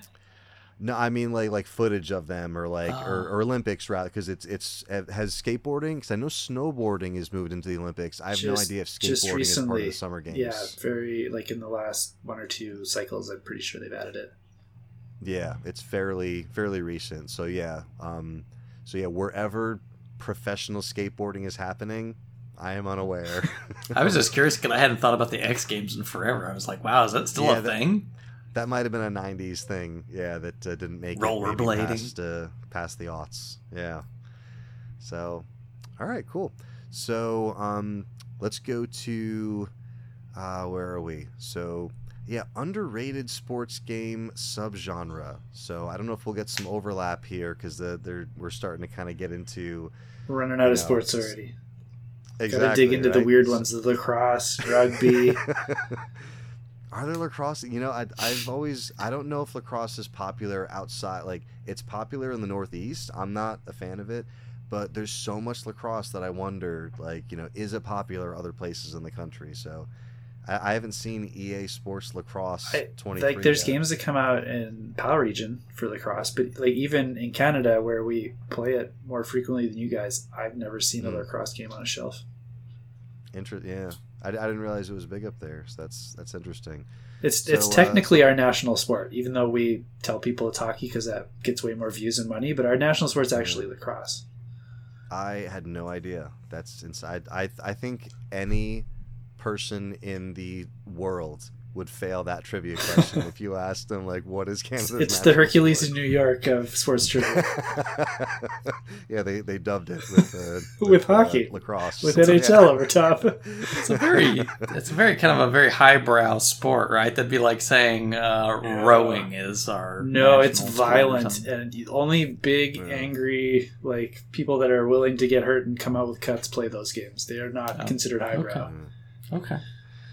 So so Kel, why don't we start with you on underrated sports game subgenre that you enjoy? I put down Chris's favorite genre, sports compilations. I think those don't get a lot of uh, love, and they are so much fun for a lot of reasons we already talked about. Like they're just big, stupid mini games for the most part, uh, but there's there's just a lot of variety. So you can find the the half of the games that you really love, just ignore the other ones. Uh, and then your friend can beat you those ones because they like those ones, so that they can be fun competitively or by yourself too. But even as a kid, like we we had world games at my grandma's house, which I loved, played a lot of. Uh, I had a friend who had Snoopy Silly Sports Spectacular. Loved that one too. Really weird, wacky events. I used to always rent caveman games because there were dinosaurs and, and, silly jokes in it. Uh, California games played a lot of. My daughter loves the Mario and Sonic games, so we've been playing those, and they they have both real world games and really wacky ones. So we we bounce back and forth between the two depending on what like she likes the figure skating and gymnastics stuff, the swimming she really likes, and then all of a sudden we're like, there's four of us like pulling a horse cart with a giant Yoshi egg in it while boulders are flying at us. yeah, they were just fun. There's a lot of variety. I think is why why they're why they're so good. Yeah, for sure. That's that's a really great pick. Uh, so good, in fact, that it's also mine. Nice. which I kind of foreshadowed earlier with, you know, like track and field and track and field two winter games, um, which I know is not everyone's. I favorite, played that today. We we had just just it opening up with like the like the national anthems and like depending on who wins, like what anthem plays and the the figure skating. It's funny you mentioned that uh, your daughter likes that. I really love that figure skate because like the skater's just moving kind of side to side, and you're like, all right, here we go, like let's go up, and like you either come down and like land, you know, your your trick, or you just fall on your butt and like you're just figure skater on your butt on the ice. Um, but yeah, all those, uh, and like I said before, working at Babbage's, when Sydney Games would come out or when the Nagano Olympics would come out. Like I'm like all about those sports compilations, and I hadn't really thought about like Wii Sports in that same vein. I was thinking more of like mm-hmm. Olympic, you know, like type compilations. But if you're gonna if you're gonna you know bring those into it, Wii Sports being so good, um, I'd probably draw the line at like something that's just like a collection of mini games, like a Fusion Frenzy, even though it's got kind of this a similar yeah, vibe, where it's like where it's like a bunch of you know games with variety the same way like a Mario Party would be. It doesn't kind of like fit that mold of like you know sports uh, subgenre. So I'd probably, you know, even though it's got a similar feel, um, I'd probably leave that out. But yeah, uh, totally, totally agree on the uh, on the sports um, kind of mini compilation type games. And I'm definitely gonna have to check out Mario and Sonic at those Olympics. Yeah, they're really good. Any of them, like you can just pick whatever one's easiest to find, and, and they're all pretty solid. Yeah. Awesome. So, Chris, what are you uh, what are you thinking for underrated uh, sports subgenre that you're having a good time with over there? I really wish I could pick dance aerobics, um, but, it's a good but I can't. but because the, they're so highly rated, it's, uh, it's a very unique and underrated uh, game. But uh, the one I I think I would have to go with is is boxing because boxing is this really weird genre where there's like fun boxing games and there's like technical boxing games. Absolutely. And I've enjoyed a lot of the fun boxing games. I don't know if I would even call Punch Out a boxing game. It's really more like a rhythm game. But rhythm i mean, when I'm thinking about like, um, I think about like Ready to Rumble, right? Ready to Rumble boxing on Dreamcast was yeah. kind of goofy and it was fun. And then um, EA's Fight Night. I don't know if you guys remember Fight Night. It was yeah, a thing for just a little while, and it tried to be like on its face a little more serious, but really it was kind of fun to play, right? And then like Ring King, not the best game on like the NES, but you just just bash the tar out of people, and like when you do one of those uppercuts and the guy just flies off the screen. I mean, it can get kind of silly. But sometimes, as long as they don't try to take themselves too technically seriously, boxing can be fun to just bash the tar. Like, I hate. I don't want to play the computer in a boxing game because like it wants to like block and do all the things you're supposed to do. I want to play somebody else in a boxing game where you just mash the buttons as much as you can to try to beat the tar out of them. So my buddy Walter, back in the Best Buy days, had Fight Night. He was a big boxing fan, and he would like beg us to play it with him when we would go over to his house for that reason. Because playing the computer is like no fun when you got another person in playing, and it became like because like you would actually you know like do like the duck and then backing up and then like no don't do it and then like you would haymake and then you would like just knock someone out and they would like turn they like their whole body would turn and I remember this one time, like they the the body like was like against the ropes and they were just like ragdoll like shaking like facing the ropes. Like we were we still laugh about it like to this day what it looked like. And uh, uh, similar to um, I had some friends who were super into uh, UFC and like the Oh, first yeah. or second year the UFC games came out same thing like I don't know how fun that game is playing against the computer but get a couple of dudes you know with a controller in their hands and now all of a sudden it becomes like hilarity uh, ensuing with like you know flying knees and like because it's a lot like Bushido Blade where you're not playing around for like 20 minutes. Like it's like one two three the round is over because someone you know like got like a uh, like a thunder punch to the skull or something like that It's right? basically So, when you uh, get two people that have never played Street Fighter and you let them go at it, right? and they're just everybody's mashing everything. Um, that can be, you know, but I get like boxing's a sport, and I guess like the idea would be that you get really good at like, okay, now you dodge to get a block the body and you're gonna wear him down over here, but nah, I just want to have fun The- beating the, the- tar out of the worst the worst is when the game actually rewards the mashing over the technical aspect and then the masher beats the technical guy and they always get so angry and it's like this is what they wanted you know Yeah, I, and you know, it's that's why do you watch a Rocky movie? You watch a Rocky movie because just beat people beat the tar out of each other. Yeah, there is you no it for- finesse. You, you Like, do it Rocky's- for a bit story. You do it for the training montage that's gonna have like a killer song uh, going with yeah, it, but like and then you do it for the final fight. Rocky's plan in every fight is let the guy beat him to death until they're tired and then and then punch them and they go out. I mean, Yeah. nobody So- blocks anything. Speaking of Rocky, my first roommate when I moved to where I live now uh, had Rocky on the GameCube, and oh man, did we play so much of that! And we played a lot of it single player, just taking turns because we were trying to unlock everybody. And I remember when he unlocked Mickey as a playable character, he was so excited, and like he had terrible stats because he's an old man Old man. but he was determined to beat somebody with him. And then there was like a joke character like like the last one you could unlock in that game was the statue of rocky. So you'd be a rock statue fighting everyone else. And it was like didn't matter if he was blocking because nothing really hurt him. And he would just take everyone out in two hits. But it was a it was supposed to be a technical game outside of those two characters but those were the two characters we spent the most time with I, I, how did I not know that you could like unlock all these crazy funny things from the Rocky franchise Was- in that game? That's so cool. Was Thunderlips, uh, aka Hulk Hulk Hogan, in that one? not that i remember Oh, so. what a shame. It's pro- yeah, it's pro- probably hard to get that uh, licensing away from. Uh, I would imagine one of the wrestling promotions had him under contract at the time. But like Clubber Lang and uh, oh yeah all the rocky characters were in there Tommy the Machine Gunn. Was Yeah. he? Dolph, yeah, Cool. very cool. Yeah. So uh, yeah, so for for me, so I don't know. Oh no, I went uh, uh, underrated. Yeah, no, I, I stepped You in. copied That's me. You right, copied right, my in the, homework. right in the middle. I sure did. Yeah, get ready, get ready for it to happen again. so um, I added this one in here uh, as well. Uh, favorite moment playing a sports game with a friend or family member. And when I wrote this question, I was thinking specifically about a memory that I have when my uncle Tommy, who is not my uncle, he's my godfather, but he's my uncle Tommy because he's always over, and uh, best friends with my dad growing up.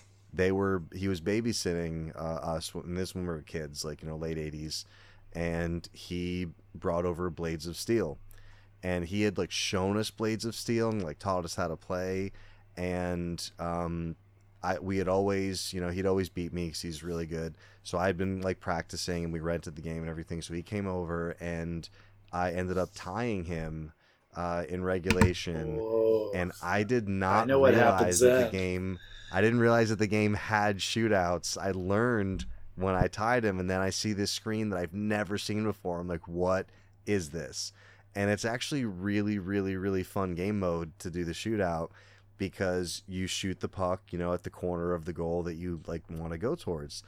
And I was just tr- I was like nervous because I was trying to figure out how to do this, and I was like trying to see if I could win. So I kept shooting to the same side. I would shoot left every time, like shoot left, shoot left, shoot left. And then on my last shot, I shot right. And my uncle went to block left and it's like the puck's not even in the net yet, but he sees he's gone the wrong way and I've like, you know, gone the other way.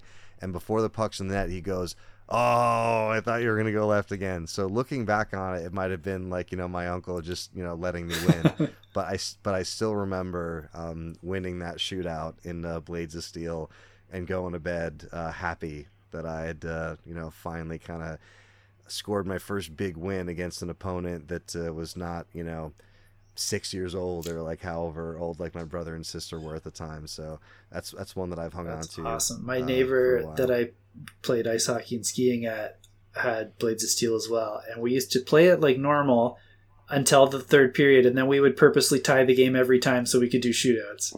we started like after that like i like the next day i told my sisters did you know they have shootouts? She's like what's that mean? And then we would play till the end. So same thing we would play like two and a half periods and it's like all right that's that's the end of the game that's the winner loser and then we'd make it uh, Yeah. so that we could do the shootout i never understood why there wasn't a shootout mode where you could just launch shootout Sure. um, and because almost every ea hockey game you know, obviously there was years later, like years after the NES hockey games were out, but there's you know regular season playoffs, shootout, you know, like there's tournament, like they they've added all those modes like right from the beginning. So yeah, if if you've never if you've played Blades of Steel before, but you've never experienced the shootout, get get to a shootout with a tie game, or sorry, finish a game with a tie score and just play that shootout. It's really really cool. Yeah. So so Kel, so uh, do you have a favorite uh, uh, moment playing a sports game I- with a friend or family I member? do, and it was at Retro World. Do you know which one I'm talking about? Ooh, was it? Uh, it wasn't um, uh, playing Mario Kart, was it? No, I, I wouldn't count that as a sports game. Uh, we got four of us playing an NBA Jam machine. That's right. And Adam is a huge NBA Jam fan, and I am a closet or was a closet NBA Jam fan until I learned it was okay to be out with that. So, yeah, we had four of us playing, and it was a blast. Just you know, sinking ridiculous dunks from half court Mm. and three pointers from across, and, and just giggling at every stupid thing the announcer said. Uh, That's awesome. yeah, just I, I'd never had the opportunity with any arcade game really to like play with all people that I know at them before that event. Like it Mm. was, you'd get lucky with a few cool strangers sometimes, but it was cool to play with four dudes that I knew and with a game that's really fun. And it d- didn't matter who won; everyone had a good time. Hmm. That's awesome. Yeah, no, I, f- I forgot about that, but yeah, that was that was super. I remember you playing uh, Mega Man Three on the PlayChoice Yeah. uh, that The- first year. I was that. so close at the end of Wily's castle, and they made me shut it down because they were cleaning up. Uh, I just need like five more minutes, guys. And they're like, no, no, we gotta go. Yeah, no, I remember that, and I remember walking up to you, and I was like, "Oh, like what did did, did they not have four on this machine? like they had to settle for three? Like yeah, so, but yeah, that was that was really really cool. Good memory. All right, Chris, uh, you're not allowed to use Mario Brothers One where you just ran through the the because it's not a sports. I was game, ripped just off. Wanted to bring that up real quick. I was robbed. yeah, you have, what's Um, your favorite sportsman? So, when I was a teenager in high school, um, I had the typical teenager job. I worked at a, a burger. I was a you know, burger. I worked at a Wendy's, you know, and uh, we're a bunch of teenagers working there and hanging out, and um, we had this one manager, like assistant manager or whatever, that was there, and I can't remember his first name, but his last name was Seeger, but we all called him Sega. And um, him and some of the other guys, we would get to like after work or sometimes and play uh, Joe Montana Sports Talk Football. It was like like ninety two or whatever it was, right? And um, and that's it. That's all we we just get together and play this stupid football game afterwards. And I'm not a crazy sports person, but I played a lot of games, so I would win quite a bit, and Yeah. and they would get you know sometimes kind of frustrated about it that uh, I would win so much. But I'm like, I, it's not magic. I'm just you know I, I don't really know the sport real well, but I can figure out you know the spin. I can just spin like crazy or whatever, right? Um, but it was just so much fun because it was just stupid guy stuff to hang out. Because you know those jobs, you're like a teenager, and on like a weekend or something, you're working to shut the place down, and you don't get off work until like eleven o'clock or midnight or something, and you guys you're all still kind of wired and everything. So you just go over to somebody's house, you just play some stupid football game, and just everybody just has a good time, passes the controls around, and goofs off. So it was just it was a fun time. Um, you know, I guess probably could have been a lot of different games, but that was what it was, and we had a really good time with it. And uh, I got really good at at uh, Joe Montana sports talk football. So there you go. That's a really yeah. It sounds like a really good memory. Yeah. Um, it's it's also funny you mention, uh, you know, not necessarily being great at the sport or like that you know genre of game, but just being good at games. So like when I would go to pick up my oldest uh, when he did this uh, esports thing um, uh, for for a little while, they I would get there a little bit early and they're like, oh, you want to jump in and play a game with us? Yeah, sure. So I'd sit down and they're playing Rocket League, and I would um, not like take the game over, but like I'd score a goal, I'd stop a goal from being scored, score another goal, and when the whole thing's over and our team wins, and they look look over and they're like, like I thought like Old man McGee, what? yeah, like I thought you said you've never played this before. I'm like, well, yeah, but I've played Burnout, you know. like, I understand the mechanics of the game, right? So it's uh, yeah, just just having those skills is uh, they they transfer. So that's super cool that you're able to. Uh, but yeah, it felt a little like uh, Alex Rogan in uh, Last Starfighter, sitting down there Right. that yeah that, that sounds like an awesome memory man so uh so next up uh, i already touched on this a little bit for for me so i don't probably have to answer this um but is there a specific series or sport um, that you still keep up with uh so for me obviously it's nhl um, that's one that I, you know, maybe not get at launch every year, but they tend to have it for around half off Black Friday. So if I'm feeling like, you know, antsy, like I really want to play a newer hockey game, I'll grab it for the 30 bucks, whatever it is. If not, I'll wait another, you know, like six months and get it for 20 or less.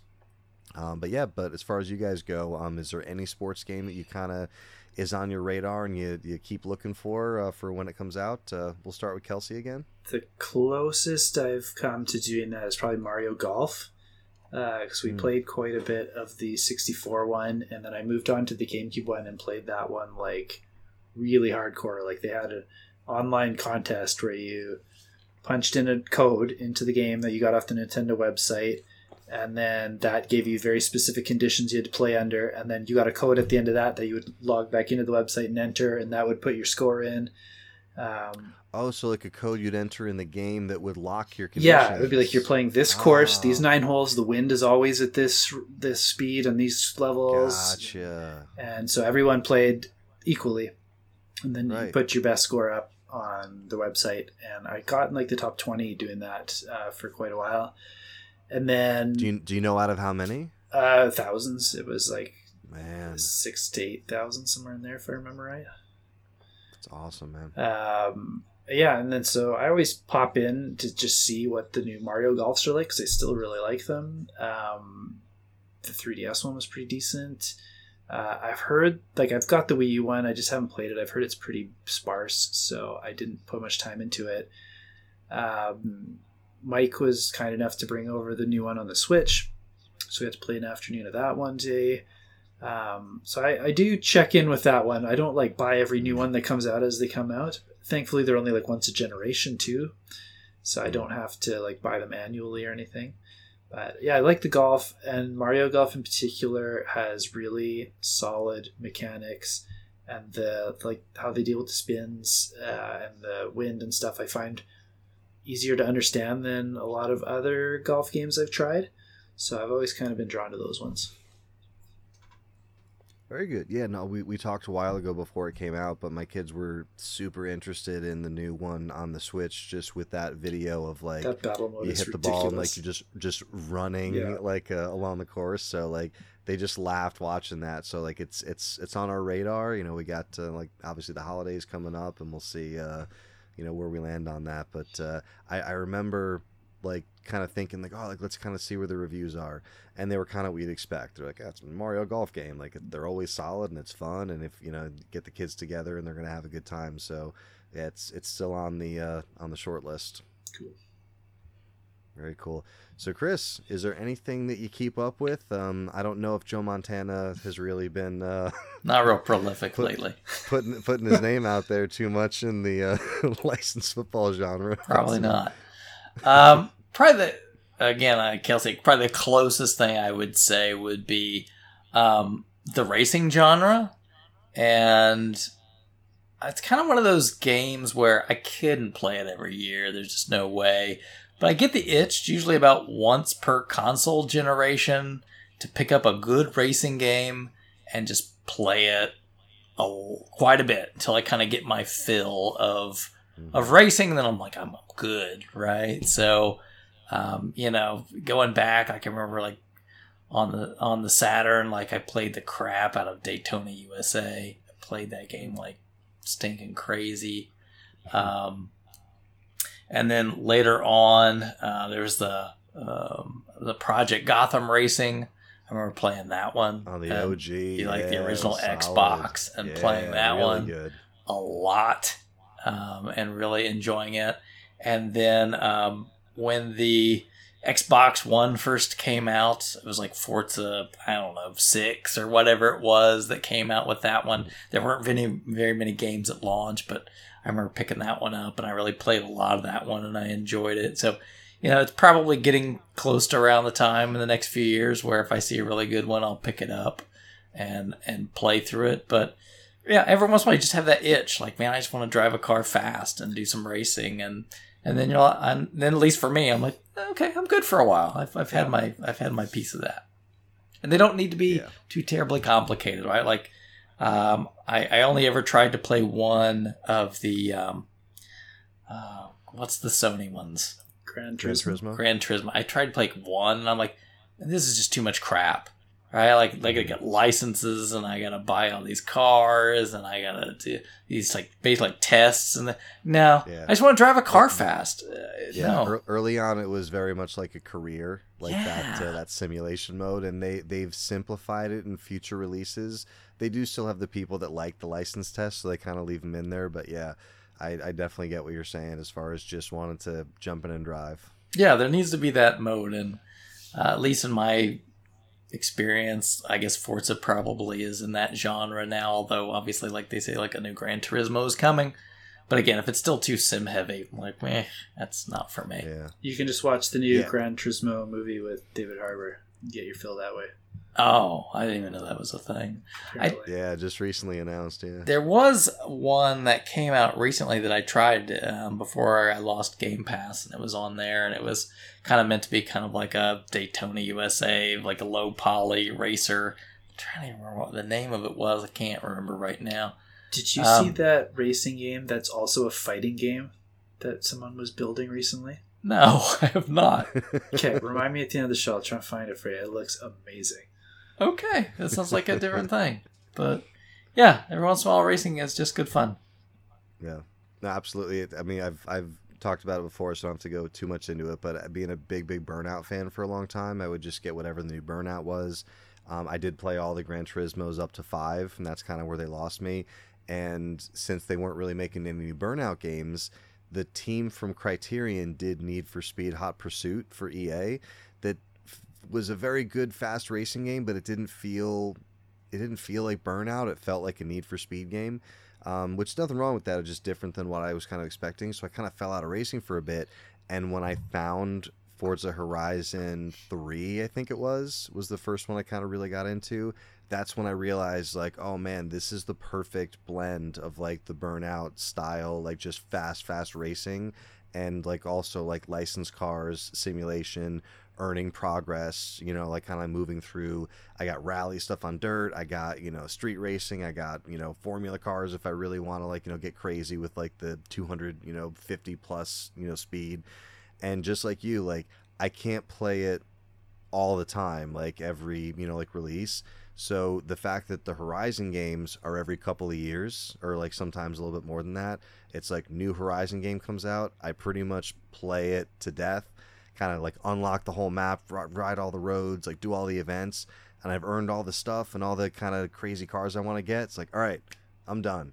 And I had a blast while I play, you know, through that Horizon game. So that's that's very cool to hear that uh, you still get uh, the racing itch once in a while. So awesome, awesome stuff. So, um, so that's um, uh, racing games with friends or family members. So, uh, this is just a, a, probably a quick one. So, how do you feel? Um, do you have a preference on solo or multiplayer sports games? Being that you know there are some individual sports games like we talked about with golf before, but many sports games are team based. So, uh, where do you guys land on the uh, solo versus team? We'll go back to Kel. Oh, solo all the way. And even when I play I, the I sports ones, it, they might as well. I might as well not have a team. Like I'm going to pick Bo Jackson, and I'm going to run the whole length of the field on my own. I don't need those other guys. What if it's a tag team wrestling match? Yeah, the other like I don't need that second guy. He'll just he'll just cheer me on from the sidelines. I had a feeling you were going to be a loner. Not that I don't have good memories of like multiplayer sports, but yeah, just I prefer solo when I have the choice. I'm a loner, cool. Dottie. A rebel. A rebel. Yeah. I'm glad you knew I was thinking it. so, uh, so Chris, solo or multiplayer? It's gotta be multiplayer. That's the whole point of hmm. sports games is the the rivalry with the other people. Like, probably one of my best memories ever is there used to be, um, there was this place in Indianapolis um, that was there for a few years, and it was done by Blockbuster, the company but they called it Blockbuster Block Party, and it was basically like a Dave and Buster's um, kind of thing. But it was just for adults, right? There was no kids were allowed in it, and even had like an adult like ball pit and stuff. I mean, it was kind of crazy, and we would go there. But they had one of those um, Daytona USA where the like the eight cabs with the motion and everything all linked together on in a row. And we would all just like hop in and all friends and just we would wait until we could just all you know hit the thing at once hop in and race against each other and inevitably we just one of us would always spin around the other way and go backwards to try to be like a Absolutely. road hazard and ram into everybody else. Because as long as somebody else is sitting their checkpoints it doesn't care. Like because yeah. you're all playing together and you're it's like synchronized. And we had man we had so much fun. And like i said like the the football thing i don't care about football but it was just fun with friends just to hang out and goof off. And um, yeah that's the whole i don't care to play any of those games unless i'm playing with other people no thanks mm. uh, even even like racing right like i guess some of them but like these days like when you play a Forza or something you just you're like either there's like robot cars or like a lot of times they're they're like you can see that's what it was like uh maybe it was like Forza 4 whatever right drivatars right you can see like Drive-a-tar. you can see like your go. friends that have played the game like how they were going and, and they you could yep. race against them even if they weren't online um, yep, Drivatar, um, directed by James Cameron, uh, coming this December. But yeah, it's uh, and it's crazy because like it's not a feature you have to turn on or off. Yeah, like they just know that when Bill wrote, drove this road, it took him 38 seconds, like from here to here. So you would just like get on a new road and you would just see this phantom Bill car yeah. like in front of you, and you're like, I want to be faster than Bill, and like you know, just push you a little bit. And right? so, and if yeah. your friend is a crazy driver and stuff, you'll get you, you know, yeah, you'll it'll be, you'll get all the crazy and everything. So yeah, no, it's just a lot of fun. It gives you something to talk about and something to do, and yeah, like like back in the arcade, right? You'd play all those goofy like wrestling games or whatever, right? And you'd just do it because your friends were playing at the same time. It weren't any fun to do yeah. by yourself. Yeah. So for me, um, I cheated a little bit. Um, for this one, I said in my house solo in the arcade shoulder to shoulder with like other people's because in my because uh as great as it would be to have like four or five people in the house playing sports games together with the exception of my kids who are awesome like i never have multiple people over the house to play games it's all online so if i'm going to play nhl or whatever it's going to be you know like multiplayer. So um or sorry it's going to be on uh you know on xbox live or you know however we're doing it.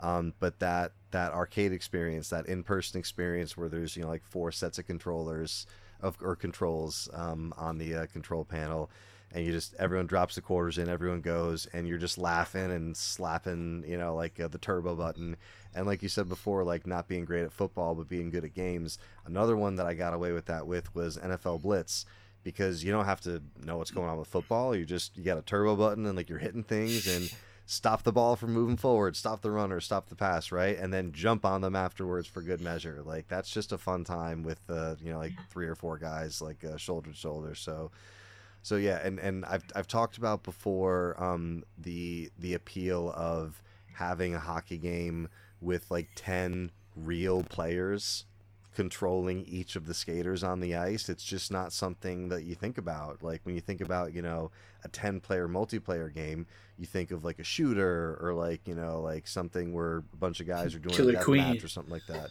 Yeah right?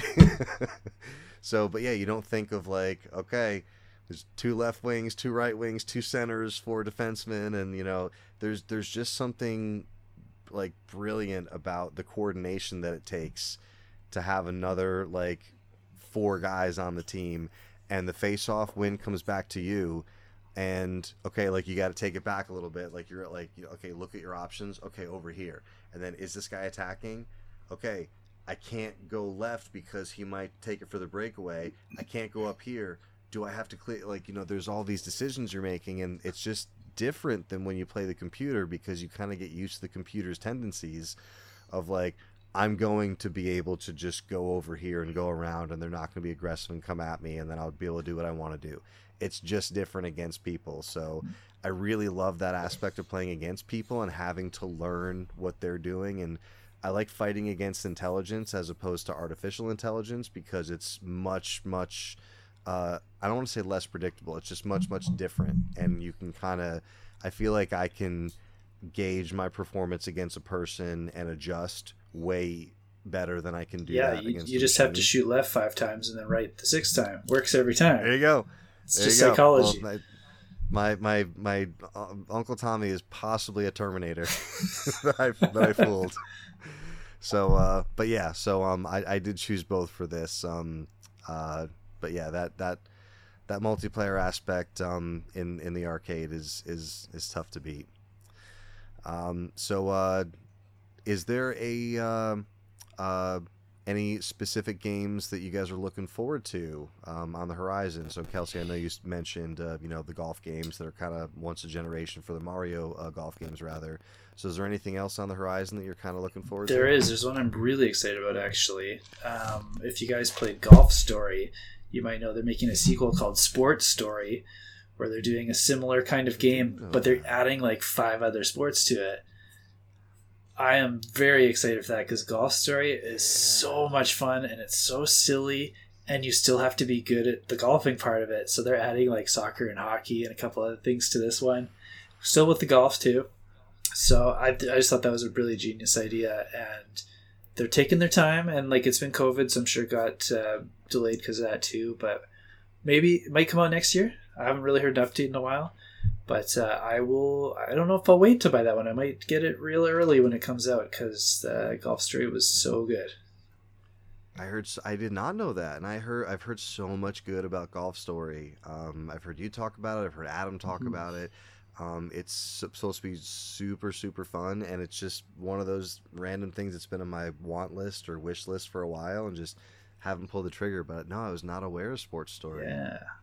I don't think they've advertised it much lately, but uh, I hope it's Okay. not canceled. I haven't heard anything for a very long time, but uh, they did have a Mhm. trailer a while back, and it looks fantastic. Sounds great. All right, Chris. Anything that's uh, on the horizon that you can't wait to drop your pre-order bucks on? hate to disappoint, but I really thought, and I could not come up with anything for this one. So there's nothing right now that um, is grabbed my attention. Um, not to say that again, at some point in time, I won't be like, I'm ready for a racing game again. I again. was just gonna ask, are you hankering for that racing yet, or are you still got Not- another year on you? yeah, I'm not right this minute, but um, yeah, I, you know, if if Sega said, "Hey, I'm, we're doing another Sega Rally or or Daytona Pack or something," uh, you know, they never released Daytona USA 2. Dag on it. Um, Yeah. on on things, I still have Daytona USA on my Xbox, which I like to go back and play from time to time. But um, I mean, whatever happened to Ridge Racer? Maybe they could. Maybe another Ridge Racer could come out at some Yeah. point. I feel like that's one they could they would be willing to try again. Yeah, I, I would. You know, maybe if another Ridge Racer hit the scene, I would, it's been long enough. hmm Maybe give one of those a shot because I think, man, it's been it's like Xbox 360, PS3 since we had one of those, right? That's right. Yeah. I think Ridge Racer was like five or something like that. Seven, I think, was on. Oh, PS3. seven. God, Yeah. okay. Mm. Uh, Maybe uh, maybe if uh, Joe Montana Sports Talk Ridge Racer crossover. Maybe, I don't Get know. You, Uh, get you back in. I, I you know I would um like I said I tried whatever this other I God doggone I wish I could remember the name of the dang thing and I can't. Um again it was like this low poly racer because I thought like oh it's gonna give me that kind of feeling of like an old Daytona or something. And it just didn't uh which is a shame because really what I was looking for. But I could just have fun with another simple you know, I think like Virtua Racing and and some of those older ones were they were pretty simple, but they were just fun to Mhm. drive Yeah. around and and goof off. So I don't I don't need them to be ridiculously complex. So if somebody could make something Right. small and fun, I, I would have fun with that.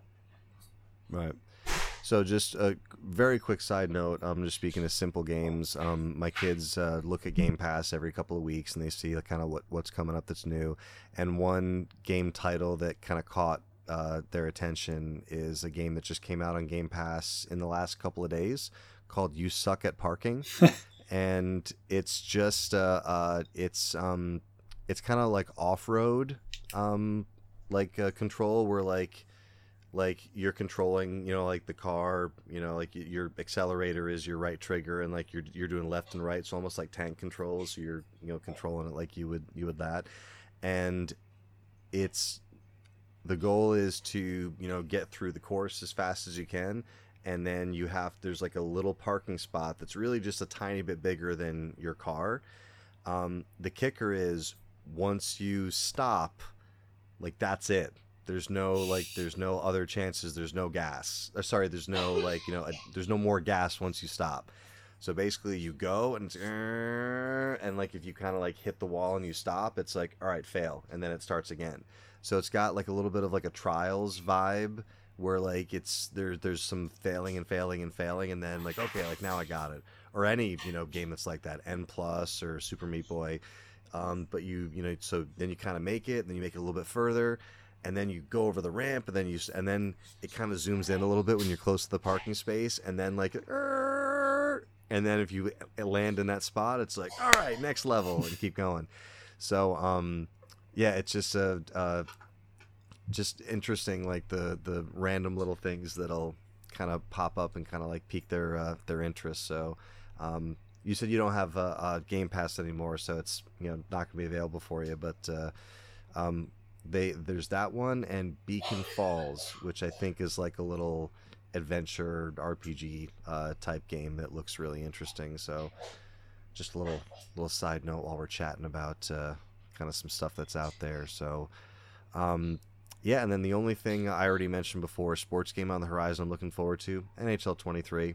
Um, it's supposed to be out this month or next month, and like I said, Black Friday if there's a, a good price, maybe um, since I used to have a couple of buddies who would play it, and we'd kind of you know like do some online games here and there. But being that it's just me, and you know if I can't convince my kids to play it with me, I'll just you know wait till I can get it for a little bit less, a little bit further uh, in the future.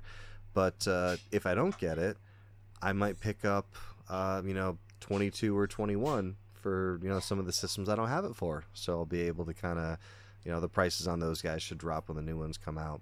That's the good thing about liking annual sports titles is if you're willing to play the old one, you can probably get it for like a dollar or something, right? Absolutely. Yeah. No, there's there's and there's so many um, vendors at conventions and uh, um, flea markets and stuff that just have like sports games one dollar bin, and these are my favorite people um, because a lot of times that's what the game should cost, um, but then once in a while you catch them nap and then you get something that goes for quite a bit more than that. So those are always fun little finds.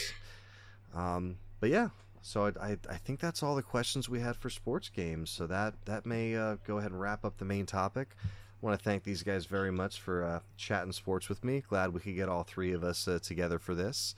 Um, and uh, we mentioned a few movies uh, earlier in the uh, in the show. So if you guys got a few minutes just to discuss some of the films we've seen lately, um, why don't we go ahead and start with Thor: Love and Thunder, since we've all seen it fairly recently. Well, me and Chris for sure, yep, and then Kelsey. I saw it not, in the not... theater first week it came out. Oh, awesome! Yeah, so it hasn't been too too long. Just a couple months. So um, so I guess we'll start with Chris because uh, uh, he started talking earlier about you know being good popcorn film, probably not something you'd go back and, and revisit.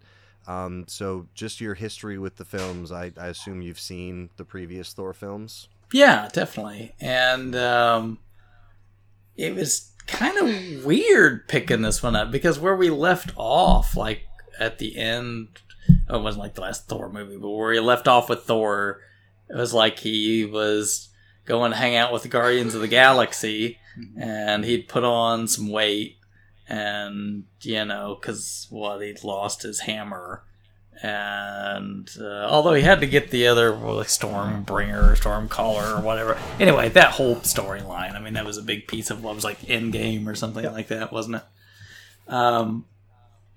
Anyway, it was so weird to me that they were at the beginning. They're like, you they pick up, and then it's like within like the first five minutes, like, oh yeah, just forget all that crap.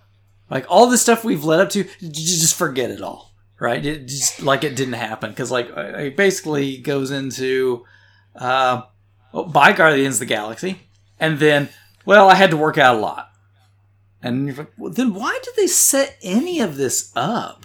There was no payoff for any of it, and I, I was like, man, that was that was not great. That was not a great yeah, way to start I, the film. I, I thought it was really weird how the the trailer at least to me, seemed to have like a lot of Guardians of the Galaxy in it. Yeah, like, probably because it had like, all of it that was in the movie. all of it that was in the movie was in the trailer. So like I expected this to be a movie that had Guardians for more than a few minutes and it doesn't. Like they're in the very beginning for a minute. There's like a battle that, you know, they kind of have like uh the the standard like Taika funny, you know, haha moment where like, you know, the whole thing kind of collapses in like a weird, funny way, and uh, he has his little monologue, and it's all it's all done for comedic uh, value, which is fine. That's kind of like the direction they've gone with this. Um, but yeah, it's um, uh, it, it is weird to me that the trailer was so heavy on Guardians, and they really are just for a few minutes.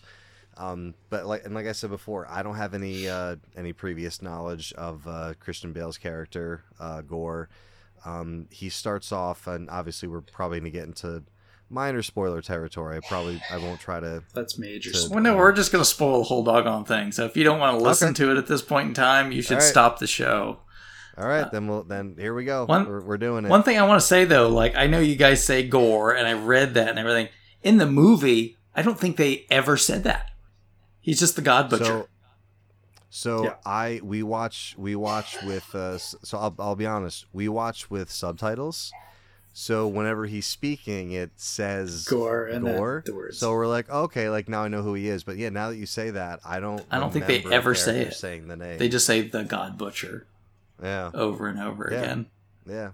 So yeah, we we have to subtitle um, so, because usually when we watch stuff, the there's a child sleeping in the next room, so we can't uh, have it super duper loud. That was the biggest reason I was excited for this movie was Gorr the God Butcher, was going to be in it, and that it was Christian Bale. I'm like, that guy would take that role seriously and do some cool stuff with it. For a character named the God Butcher, he killed one god in the first two minutes of the movie and no one else the whole movie. He did not do any god butchering they just like kept saying, "Oh, he's coming," but he didn't do anything. He's stole I think behind kids. the scenes they like show that he had, but obviously you don't see any of it. Yeah, like we we don't. I don't know. He, I felt like they wasted that character. Like just did nothing with him. That was interesting. And was it okay? I, I I'm not trying to say this to get into anything sensitive, but it struck me as it kind of weird that we can have the gods of all these like different things as long as they're like gods that are from people that aren't around anymore. Do you know what I mean? Because they even Sure. like, oh, there's like the Mayan god and all this stuff. Like, okay, but you're not going to bring up any of the gods that people believe in now. They So made it's kind of weird, passing reference to Jesus, and yeah, other than that, no. right? I'm like, probably it would have been. I don't know. Just better off just not to involve. Maybe Zeus, right? Do like a Zeus or something. But I thought, yeah, So- like he should have like with Moon Knight. Like, there's a whole bunch of Egyptian gods in the MCU right now. So I'm like, I thought something cool could happen there. Nothing. I thought yeah, they something talked cool about like Ra with the for like gods. half a Nothing. second or Yeah. something, right? Yeah. So what did so speaking of Zeus, um, the uh, the cast the casting choice for Zeus I thought was interesting Beautiful. with Russell with Russell Crowe playing Zeus. And him doing that I- accent. I thought his accent was really It was an funny. interesting choice. It was- yeah. It was funny. Uh, Yeah. Not good, but it was funny. Yeah. Yeah. Because I was like, as soon as he busts super out funny. with the Italian accent, I mean, just and, like, and also like Perfect. I, I have this pi- I have this picture of Russell Crowe in my head when he was a bit younger. Gladiator. When he was in The Gladiator, L.A. Confidential, uh, Virtuosity. Were uh, uh, what's what was uh, Sid? Was he? Wasn't Sid and Nancy? Was the other one? Um, where he plays um, Sid and Nancy was Gary Oldman. But yeah, but he's not a young man anymore. Right. And he's and so and it's not even that he's not young because everyone gets older, right? Russell Crowe just keeps getting bigger. He's a big man. Yes, he's a big dude. he's a big man. big tall big, and I just love that his like chest armor is like bowing out from his body. and it was so great that like and you know Th- and Thor is telling him, you know, like like you, you can't hide in here and they're like he's like oh you're like yeah we can Like, we're safe in here and then there's like the thunderbolt battle like um i, I thought that scene was cool um o- overall i think the thor character is kind of morphed into the version that we've had for the last few movies where you know there's some comedy in it for sure. Um uh the the whole Jane uh, angle like I thought it was interesting how they did this whole Jane angle where like he's kind of smitten with her and like you know he knows like how many years months days hours seconds it's been since they've seen each other. But then at the same time he's going through a similar thing with the hammer and stormbreaker where like there's like a jealousy thing like That between like didn't hit for me at all, and it kept every didn't time it popped up. I'm like, oh, this isn't funny. They keep going when he was it. like oh hey like hey buddy yeah, just uh wanted like sorry we've been fighting lately Yeah, And and it's when he's like, was- "Oh, I'm going to give you your first beer," like to them, like Yeah. this is just that. That's one thing I Yeah. mentioned on our Slack chat or our our Discord chat, and maybe it's been creeping up, but they weren't full idiot with Thor this this movie. I mean, like they just made him an idiot, and I'm like, what? He didn't start out like that, right? I It mean, like, he started out Yeah. not stupid. Right, he started out just disconnected, right? Because he was a god and not really connected to people and all this other stuff. Yeah. But now he's just dumb, and you're like, I don't know if I really like that about the character. I would um, agree at all. completely. I'm like, why would Yeah. why? It just not. It's not really funny. It's just kind of like, okay. I mean, yeah, you've made him into a bumbling idiot, and Mhm. and the weird thing I have about Thor and the Thor movies is this weird on again, off again thing with Natalie Portman's character, where it's like, oh, she's going to be in this movie, she's not going to be in the next movie. Uh, oh, she's coming She- back in the, and then she's not going to be in that. yeah, next she didn't want to come back. Like when they used footage of her in uh, Endgame, it was old footage. Like she didn't re-record anything. They just like took stuff from Thor two Yeah. because she had no interest in it until you know they made the paycheck a little higher, I guess, for this one. Yeah, and I was just, I don't, it wasn't really compelling to me because of that. Like, No.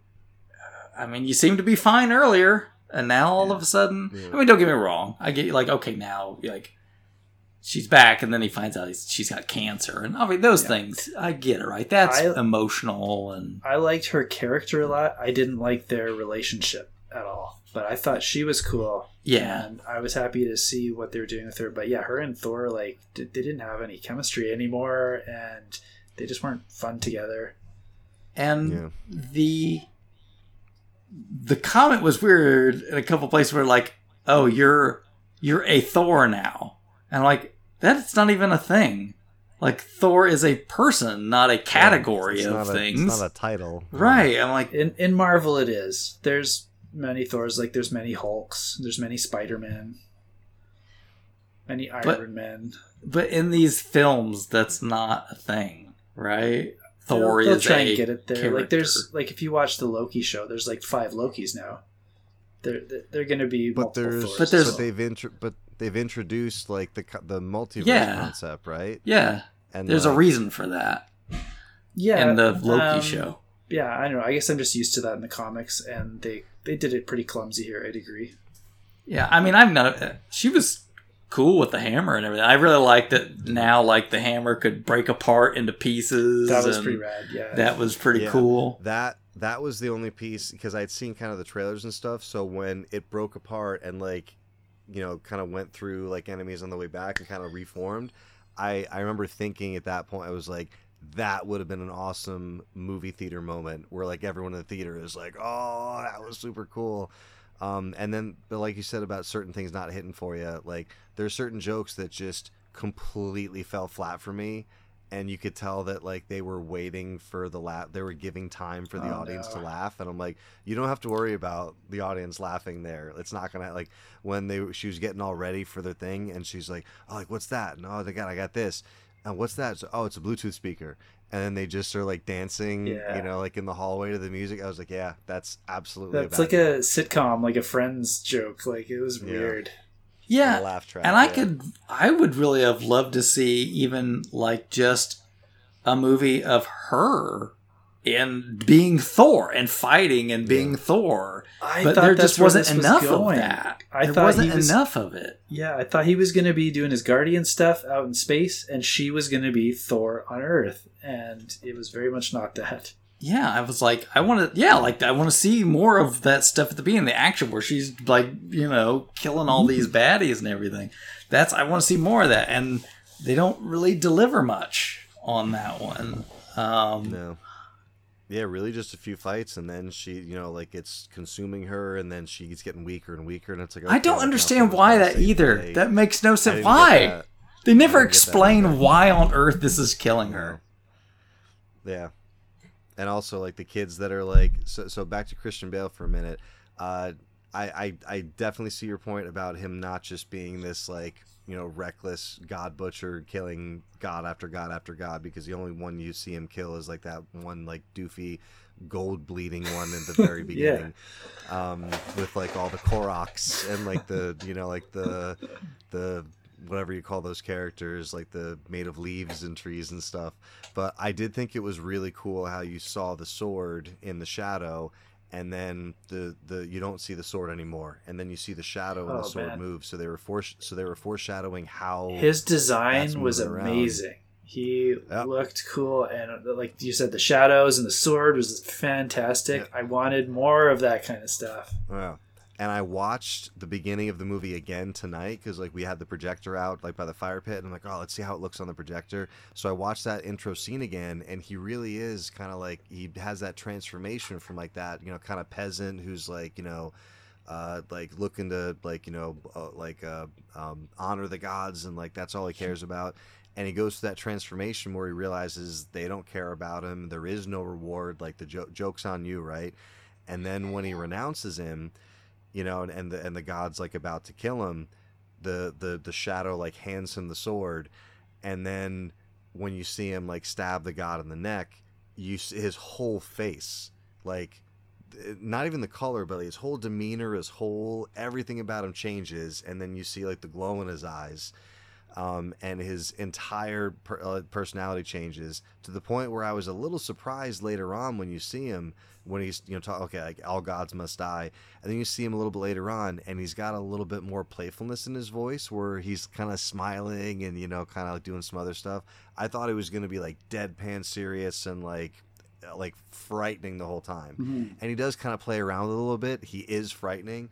That very colorless um like uh, palette that they give his entire character except for like the glowing eyes and all the darkness and the shadow is terrifying. Um and I'm, I'm with you like i wanted more of that and you just don't get a ton of him. And i was a bit like i don't know how big the character is in the comics but i was a bit surprised that that is kind of it for him unless they do something to reverse that or there's another universe or something i was really surprised to see that character end I, Yeah. And I wish they would have spent more time. Like, okay, well, well, where the heck did this sword come from, and what's that all about, and why does Yeah. it kill you if you're if you have it? And Like they, they Yeah. change things sometimes, but if it's like the books, the sword actually has a link to the origin of Venom and the symbiote, which would be really cool tie-ins to some, you know, Spider-Man, Thor, like crossover stuff. But yeah, they killed him, Mm. so I don't know if they'll ever go back to any of that stuff. Right, but they that I think that's the problem is this the movie didn't exactly know what it wanted to be. Um and I think if it, they could have boiled itself down to something more essential, like again, like I think it could have been a great um, Natalie Portman Thor versus Gorr, and they would spend more time in explaining some of these things, right? Like where does the sword come from and why, and why does he need to do these things, and why is the hammer hurting her, right? And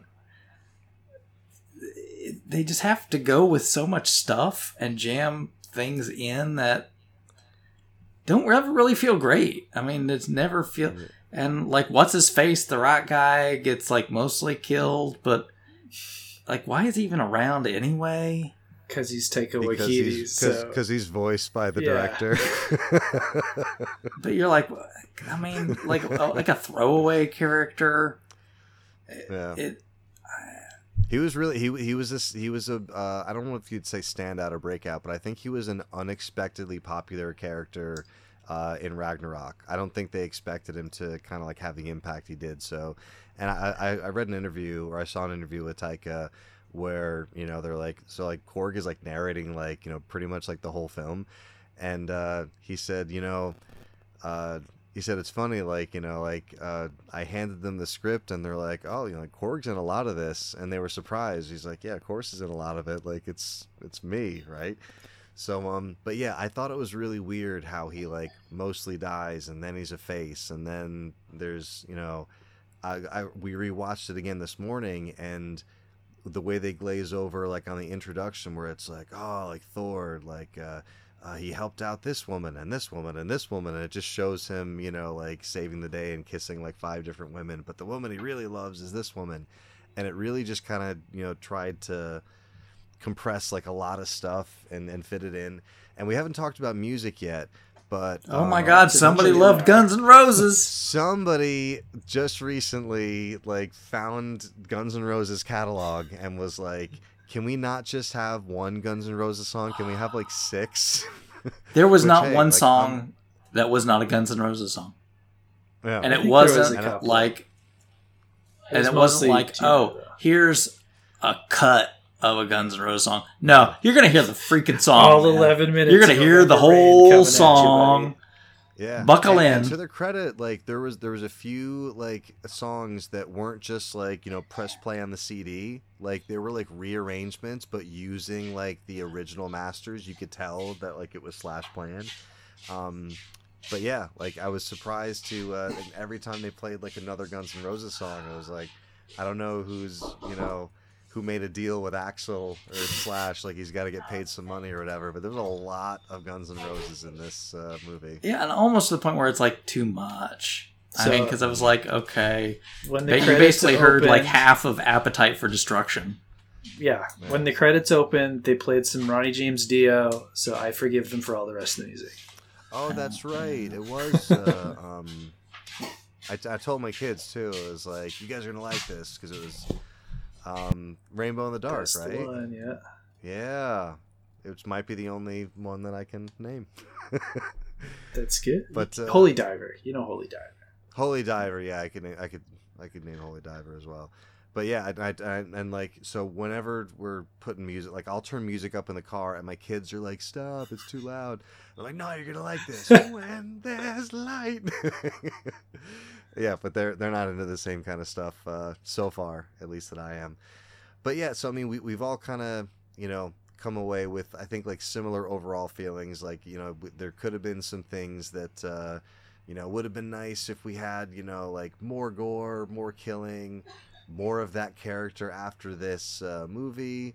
You know, some more exposition. Um, you know, but uh, you know, we got what we got. We had some fun at the movies. Pr- I'm Um, pretty excited about the tease at the end too with uh, Hercules. Uh, that's Yeah, that's a really forget. fun character to introduce to the MCU. I forget the actor's name, but he's from Ted Lasso, right? He plays. Um, uh, I forget the the character's name on Ted Lasso, but it looks like um, you haven't seen Ted. Oh, so Ted. So for anyone who's seen Ted Lasso, it's the um, the guy. Oh man, I'm gonna my my my sister loves this character too. So he's like the one who's always like grunting. He's like the tough guy on the team.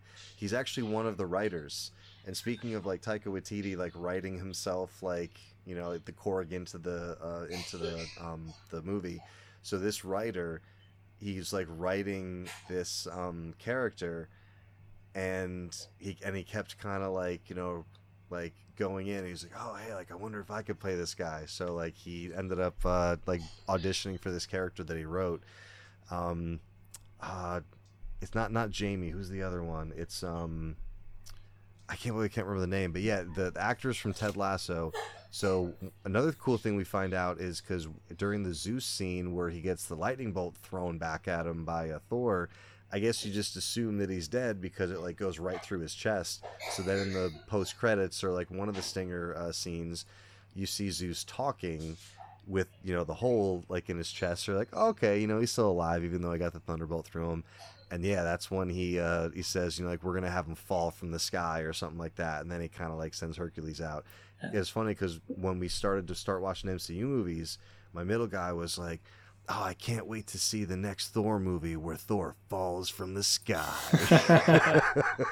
it's so cool, like the stuff they pick up on, and uh, um, but yeah, I've uh, I I I have no idea what Hercules is like in the comics either, so I don't know what to expect he's a there. good guy, but he's often fighting other good guys because he's a vain god. So he, he's in some really Okay. fun situations usually.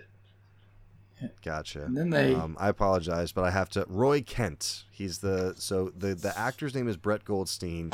He plays the character Roy Kent um, on Ted Lasso. So I I just couldn't. It was on the tip of my tongue. I couldn't do it. Uh, but yeah, it's. I and I had not heard that he was going to be added to the MCU. So that's a really big deal for him because it's like his second acting role. And then they add that last little bit there where Natalie Portman ends up, Jane ends up in Valhalla. So I'm like, so she's not, they're gonna, you know, somebody's gonna have to go to Valhalla at some Yeah. point in time. I'm really curious if uh, any of this will make any of this any of these story arcs or threads will show up in Loki, uh, the next season of Loki, um, or if it's just a totally different story and then we won't see Mhm. any of that. So interested to see where they go, but uh, yeah, I, I don't know. If we want to talk about uh, uh, the next movie, if there's anything else you want to say uh, in conclusion on uh, on Love and Thunder, I think we beat it up a lot, um, which is easy because there's a lot of things to beat it. up about. But again, I would say I don't feel bad about watching the movie. I, I just Yeah. think it had more potential. Yeah, Yeah, it's it's worth a watch. I'm same thing. I'm glad I watched it. The kids enjoyed it a lot, and yeah, when when when you pick anything apart, it can kind of sound like you didn't like it as much as you really did. But yeah, hap- happy that I watched it, and uh, glad to uh, see what happens next. All right, so I uh, just in the interest of time, probably the only other one we'll talk about would be the uh, extra credit movie um, uh, for last month, which is Lightyear.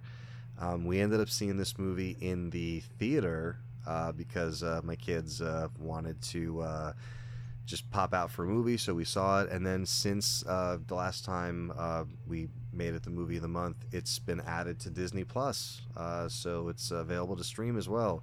Have you guys uh, been able to watch Lightyear? Yep. I have right, so. Chris has so Chris has not seen it. Do you do you mind if it's spoiled? No, for you go right ahead. I'm, I'm pretty sure I'm fine. I just remember hearing that I guess this movie they thought was going to be bigger than it ended up being. Maybe it was kind of a dud. Is that the deal?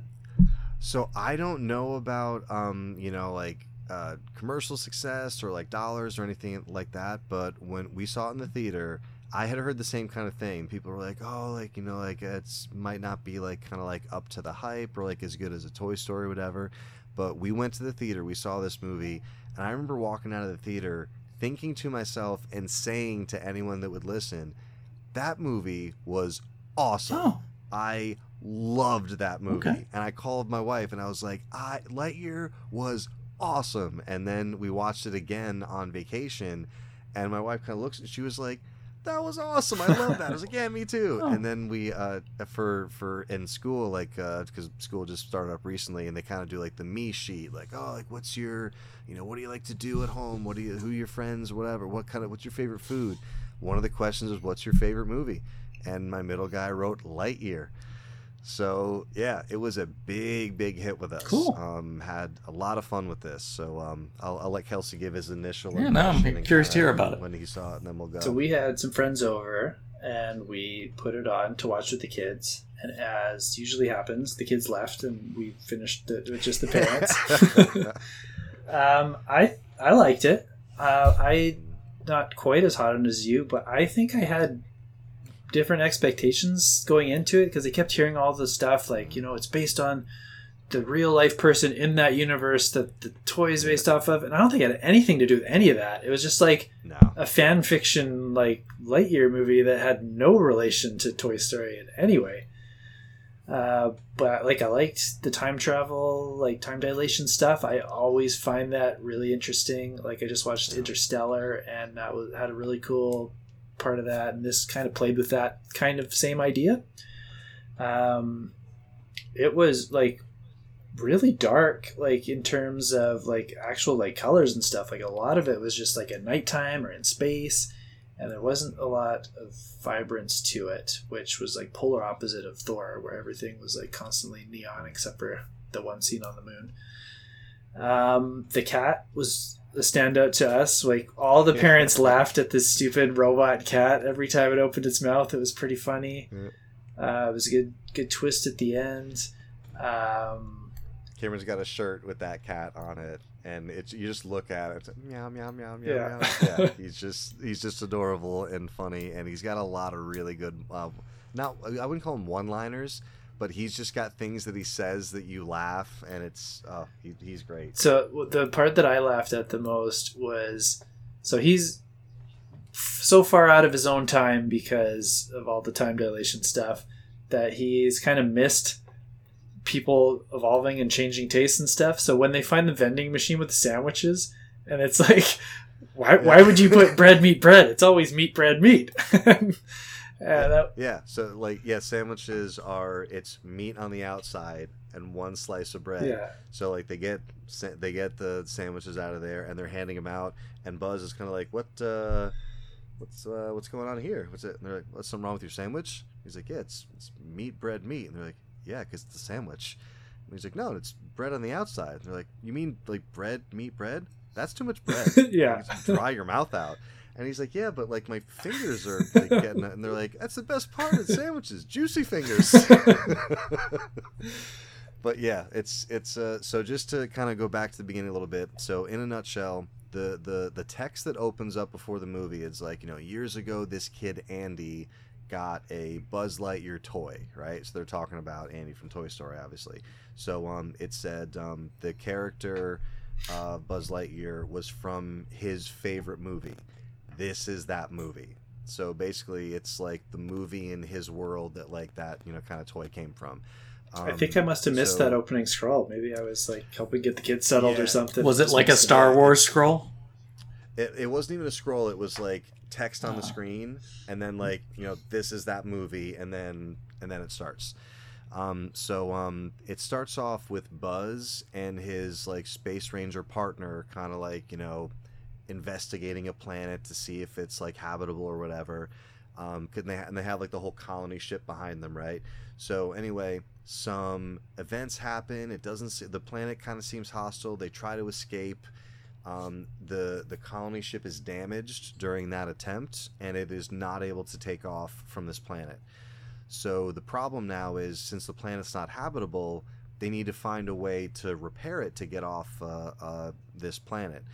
Um, but th- there's so th- they end up um, they have to like perfect this like jet fuel like like hyperspace uh, fuel recipe, and so Buzz goes up for like a test flight and he like uh, gets close but like no like can't do it. And then he like he goes through these like these like big rings that like are like like space breaks and they like slow him down like okay unsuccessful and he lands and it's been like years.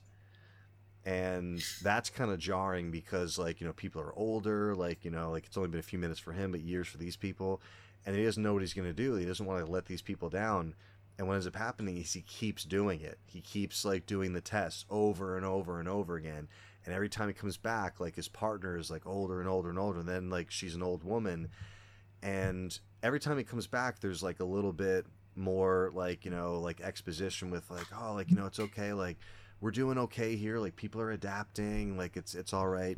And then he goes for the test and he comes back and his his partner that he's been with all these years has has died and leaves him like a message like for the hologram like oh well if you're seeing this you know um, you know I, I probably moved on but like you know you're doing a good job like it's gonna happen. So what happens is he ends up doing the test uh, uh, like kind of like a final time and it's successful and he has the um the like the fuel recipe and he's like all right let's land let's get this out of here. But he lands and like the ship crashes or he comes back in the atmosphere the ship crashes and there's like robots everywhere that have like taken over um like uh, uh inhabited the planet inhabited the planet and he like a woman like kind of like you know grabs him and is like oh like you like get down. You gotta you gotta you know like be careful of these robots. And it's like the Zurg robots from like you know like the Zurg character from uh, from Toy Story.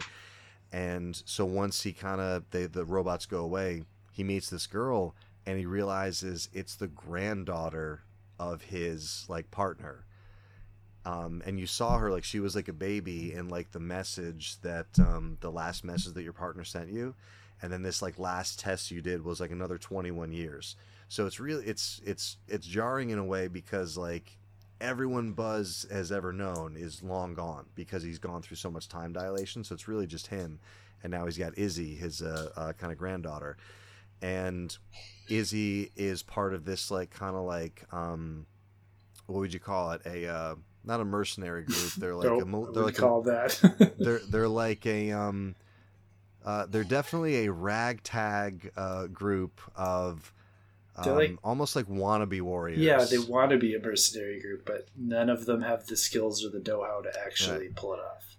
Like you think that they're actually legit when you first meet them, and then you quickly find out comedically that like no, like they're really just kind of like. I'd really like to help if I could, but like there's like an ex-convict and like you know a uh, Taika Waititi voices uh, one of the characters. Um, so sticking with that theme. Um, so anyway, like that's like the whole setup, and now they have to figure out this whole like Zurg robot invasion so they can get this like formula back to like the mothership and like you know get to save everybody. Um, and that's that's where it kind of goes from there. And it's just I, I, thought it was a fantastic journey. Um, it's got some really really cool stuff. About I, uh, Chris Evans um, did a phenomenal mm-hmm. job as uh, as Buzz. Um, he's got this really kind of kind of that that that voice where like you can tell he's kind of trying to be like commanding, like Tim puffing um, it Allen up a little was. bit. Yeah, I- definitely puffing the voice up a little bit, but he's also there's so many quotes too, like where he'll narrate like oh uh, captain's log or space log like stardate this, and his partner's like making fun of him, and he's like you're mocking me, aren't you? Like there's so many like little like quotes, kind of throwbacks to Toy Story, but it really is about Buzz growing and learning to trust other people because he really doesn't trust any of these guys at first so he grows uh, to trust them. Um, they grow you know to kind of you know get through their own you know kind of fears and stuff like that i did think there was a missed opportunity when they finally get up to like the zurg ship and you find out who's running it and there's a there's a, a man who's kind of behind uh, you know like all the zurg ships. I really thought they missed an opportunity to have tim allen voice that character uh, because basically it is him it is buzz like uh, aged uh, uh, older. So like he's just been there uh, that's the buzz you know like who's been living there the whole time and he's the, like the time dilation buzz so you've got like two of them there and it's voiced by um what's the guy uh, uh, J- uh not josh brolin who did um uh, uh thanos but james brolin his father um, so he's another uh, famous, uh, uh, you know, pretty well-known actor. You can recognize his voice. So basically, it it almost becomes like this relationship similar to um, the one in Up between um, like the bad guy in that and like uh, Carl, where they're kind of like at first they're kind of on the same side. We're like you know like we both care about like you know like this area, the preservation. We got to do what we can, but like the bad guy wants to go about it in a bad way.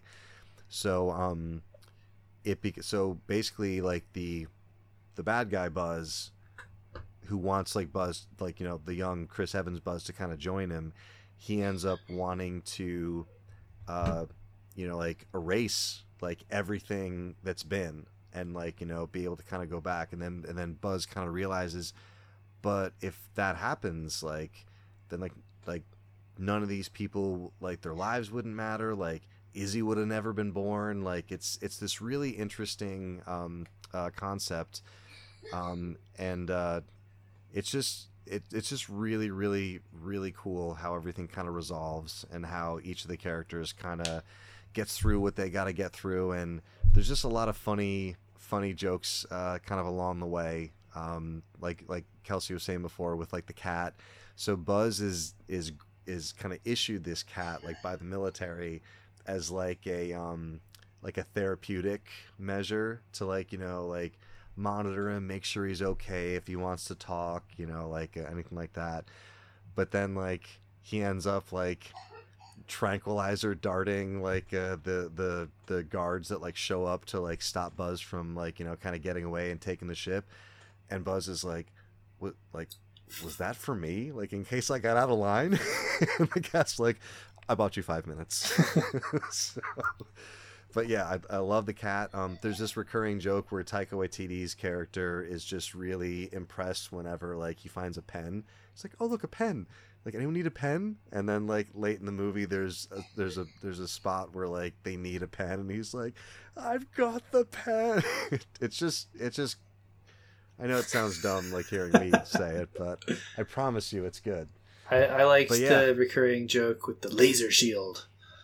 Laser. So the guy who, the guy who voices, um, like the so after his partner passes away, the guy who takes over, I forget like the character's name, but the actor I know him from The Wire. He played a character called Clay Davis, Uh, and uh, I, I won't do his quote because then we'll have to explicit Yeah, censor the show. because we would have to mark it explicit. But Clay Davis, like I can tell this guy's voice uh, anyway.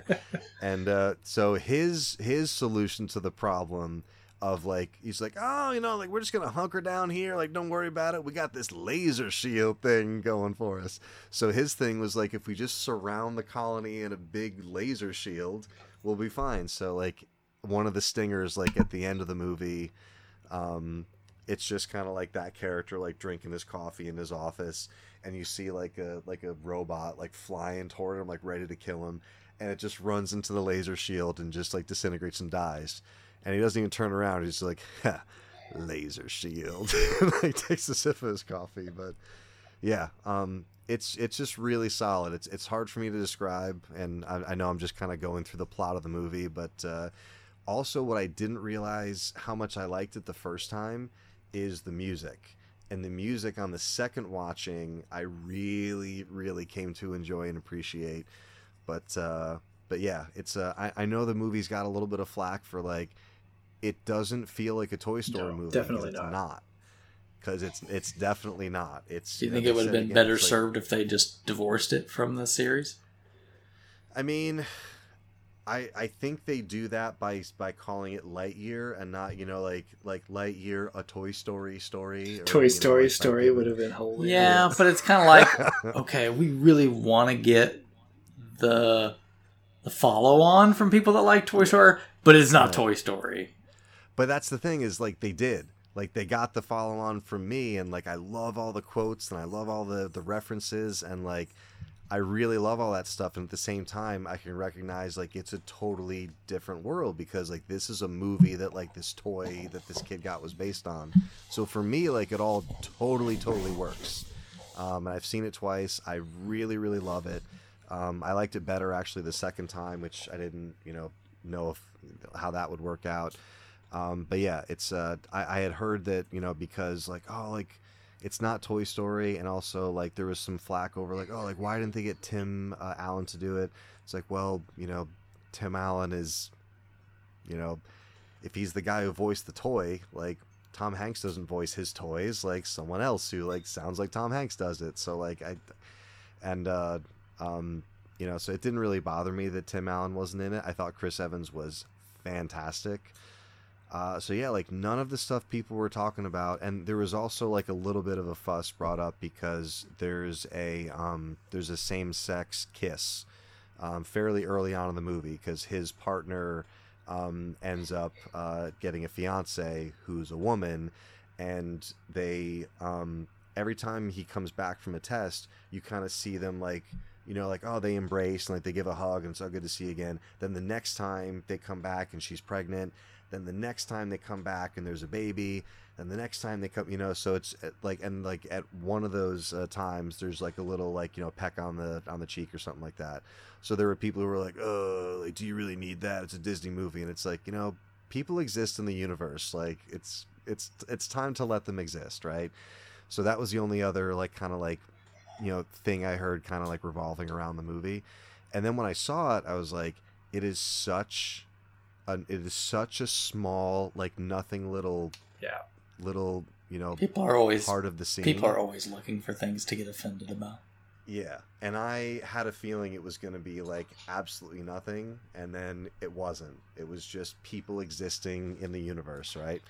So um but yeah um i you, you can kind of tell i'm gushing about it a bit. Um i really really enjoy this movie a lot and um, i was really happy to see that uh, it resonate with the kids enough that they kind of listed it as as you know one of their favorites or their current favorites so So I've, I've got a question that's kind of, I guess, tangential to this, but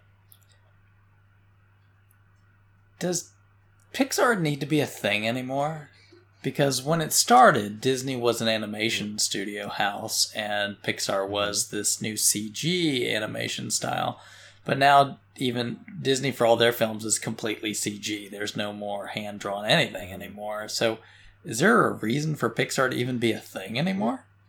so they still so it's it's it's the same thing as like you know even if there were like three or four live action studios like under the same umbrella but there's like a studio that kind of has like their voice their personality their style because disney does make cg animated movies that are you know that's a disney movie it's not a pixar movie right so you have like you know your your pixar stuff and then you'll have you know like moana Yeah. you know like that's just like so and i know there's not like a there's not a direct line between like oh well the disney stuff is the musicals and then like the pixar stuff is non-musical that like you know might have like a, a song in it here or there but uh, i do still think that uh, pixar has that um that kind of I don't know if it's like the weight behind the name or if it's just I think if it's just their style or like the way that they put their like the they put their heart forward in the films they they feel different and i think the weight of the pixar name is is why they, they keep that studio carry two to three years worth of like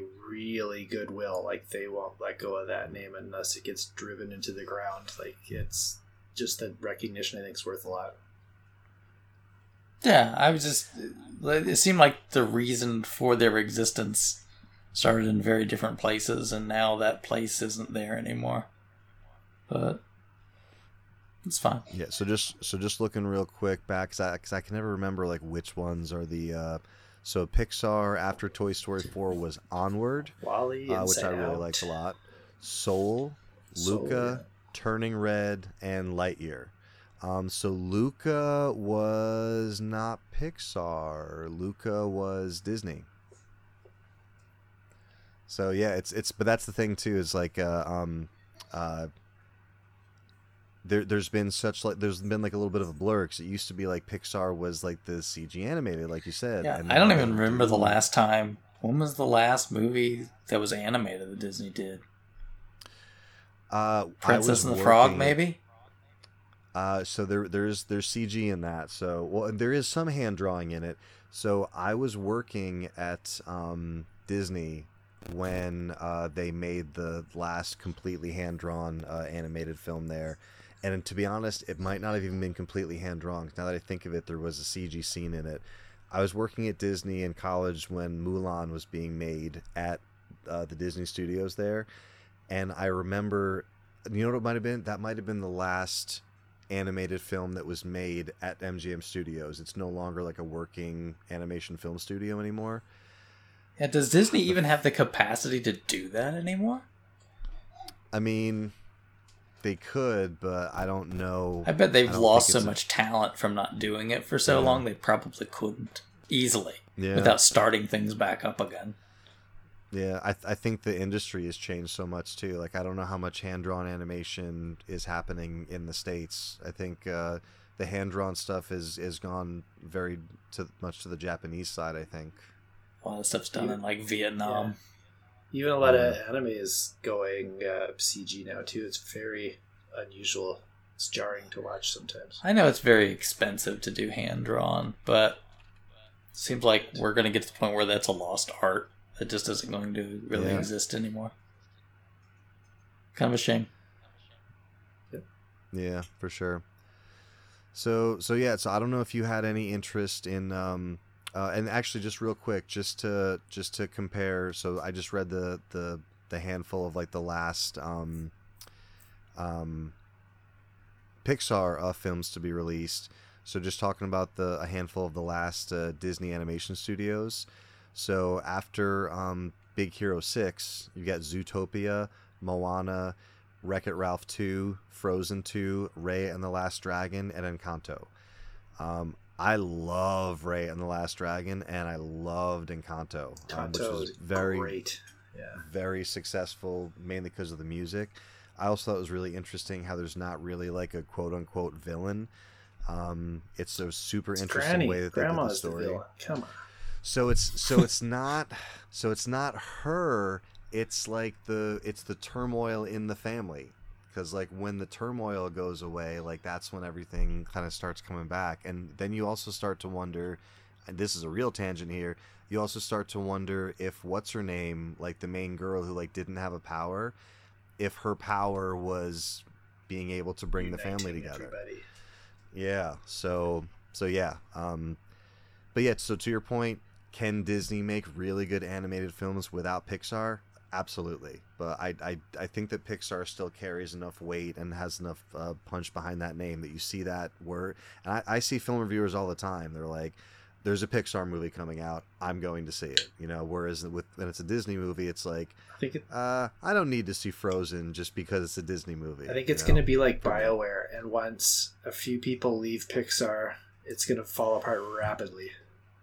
Yeah, I mean, so because there was a, a few big names like Pete Docter, um, what's the guy? The guy's name who directed Andrew Stanton, who directed Finding Nemo and some other ones. Like, yeah, there, there's some kind of long timers there that I think, like you said, like once they kind of migrate away, if they don't have the good people to kind of step in and, and keep it going, they they might lose some steam. But uh, uh, I mean, as you can tell, I'm a big, big, big fan of this film. I like it a lot, and I'm sure we will watch it again whenever the kids uh, want to watch it. So.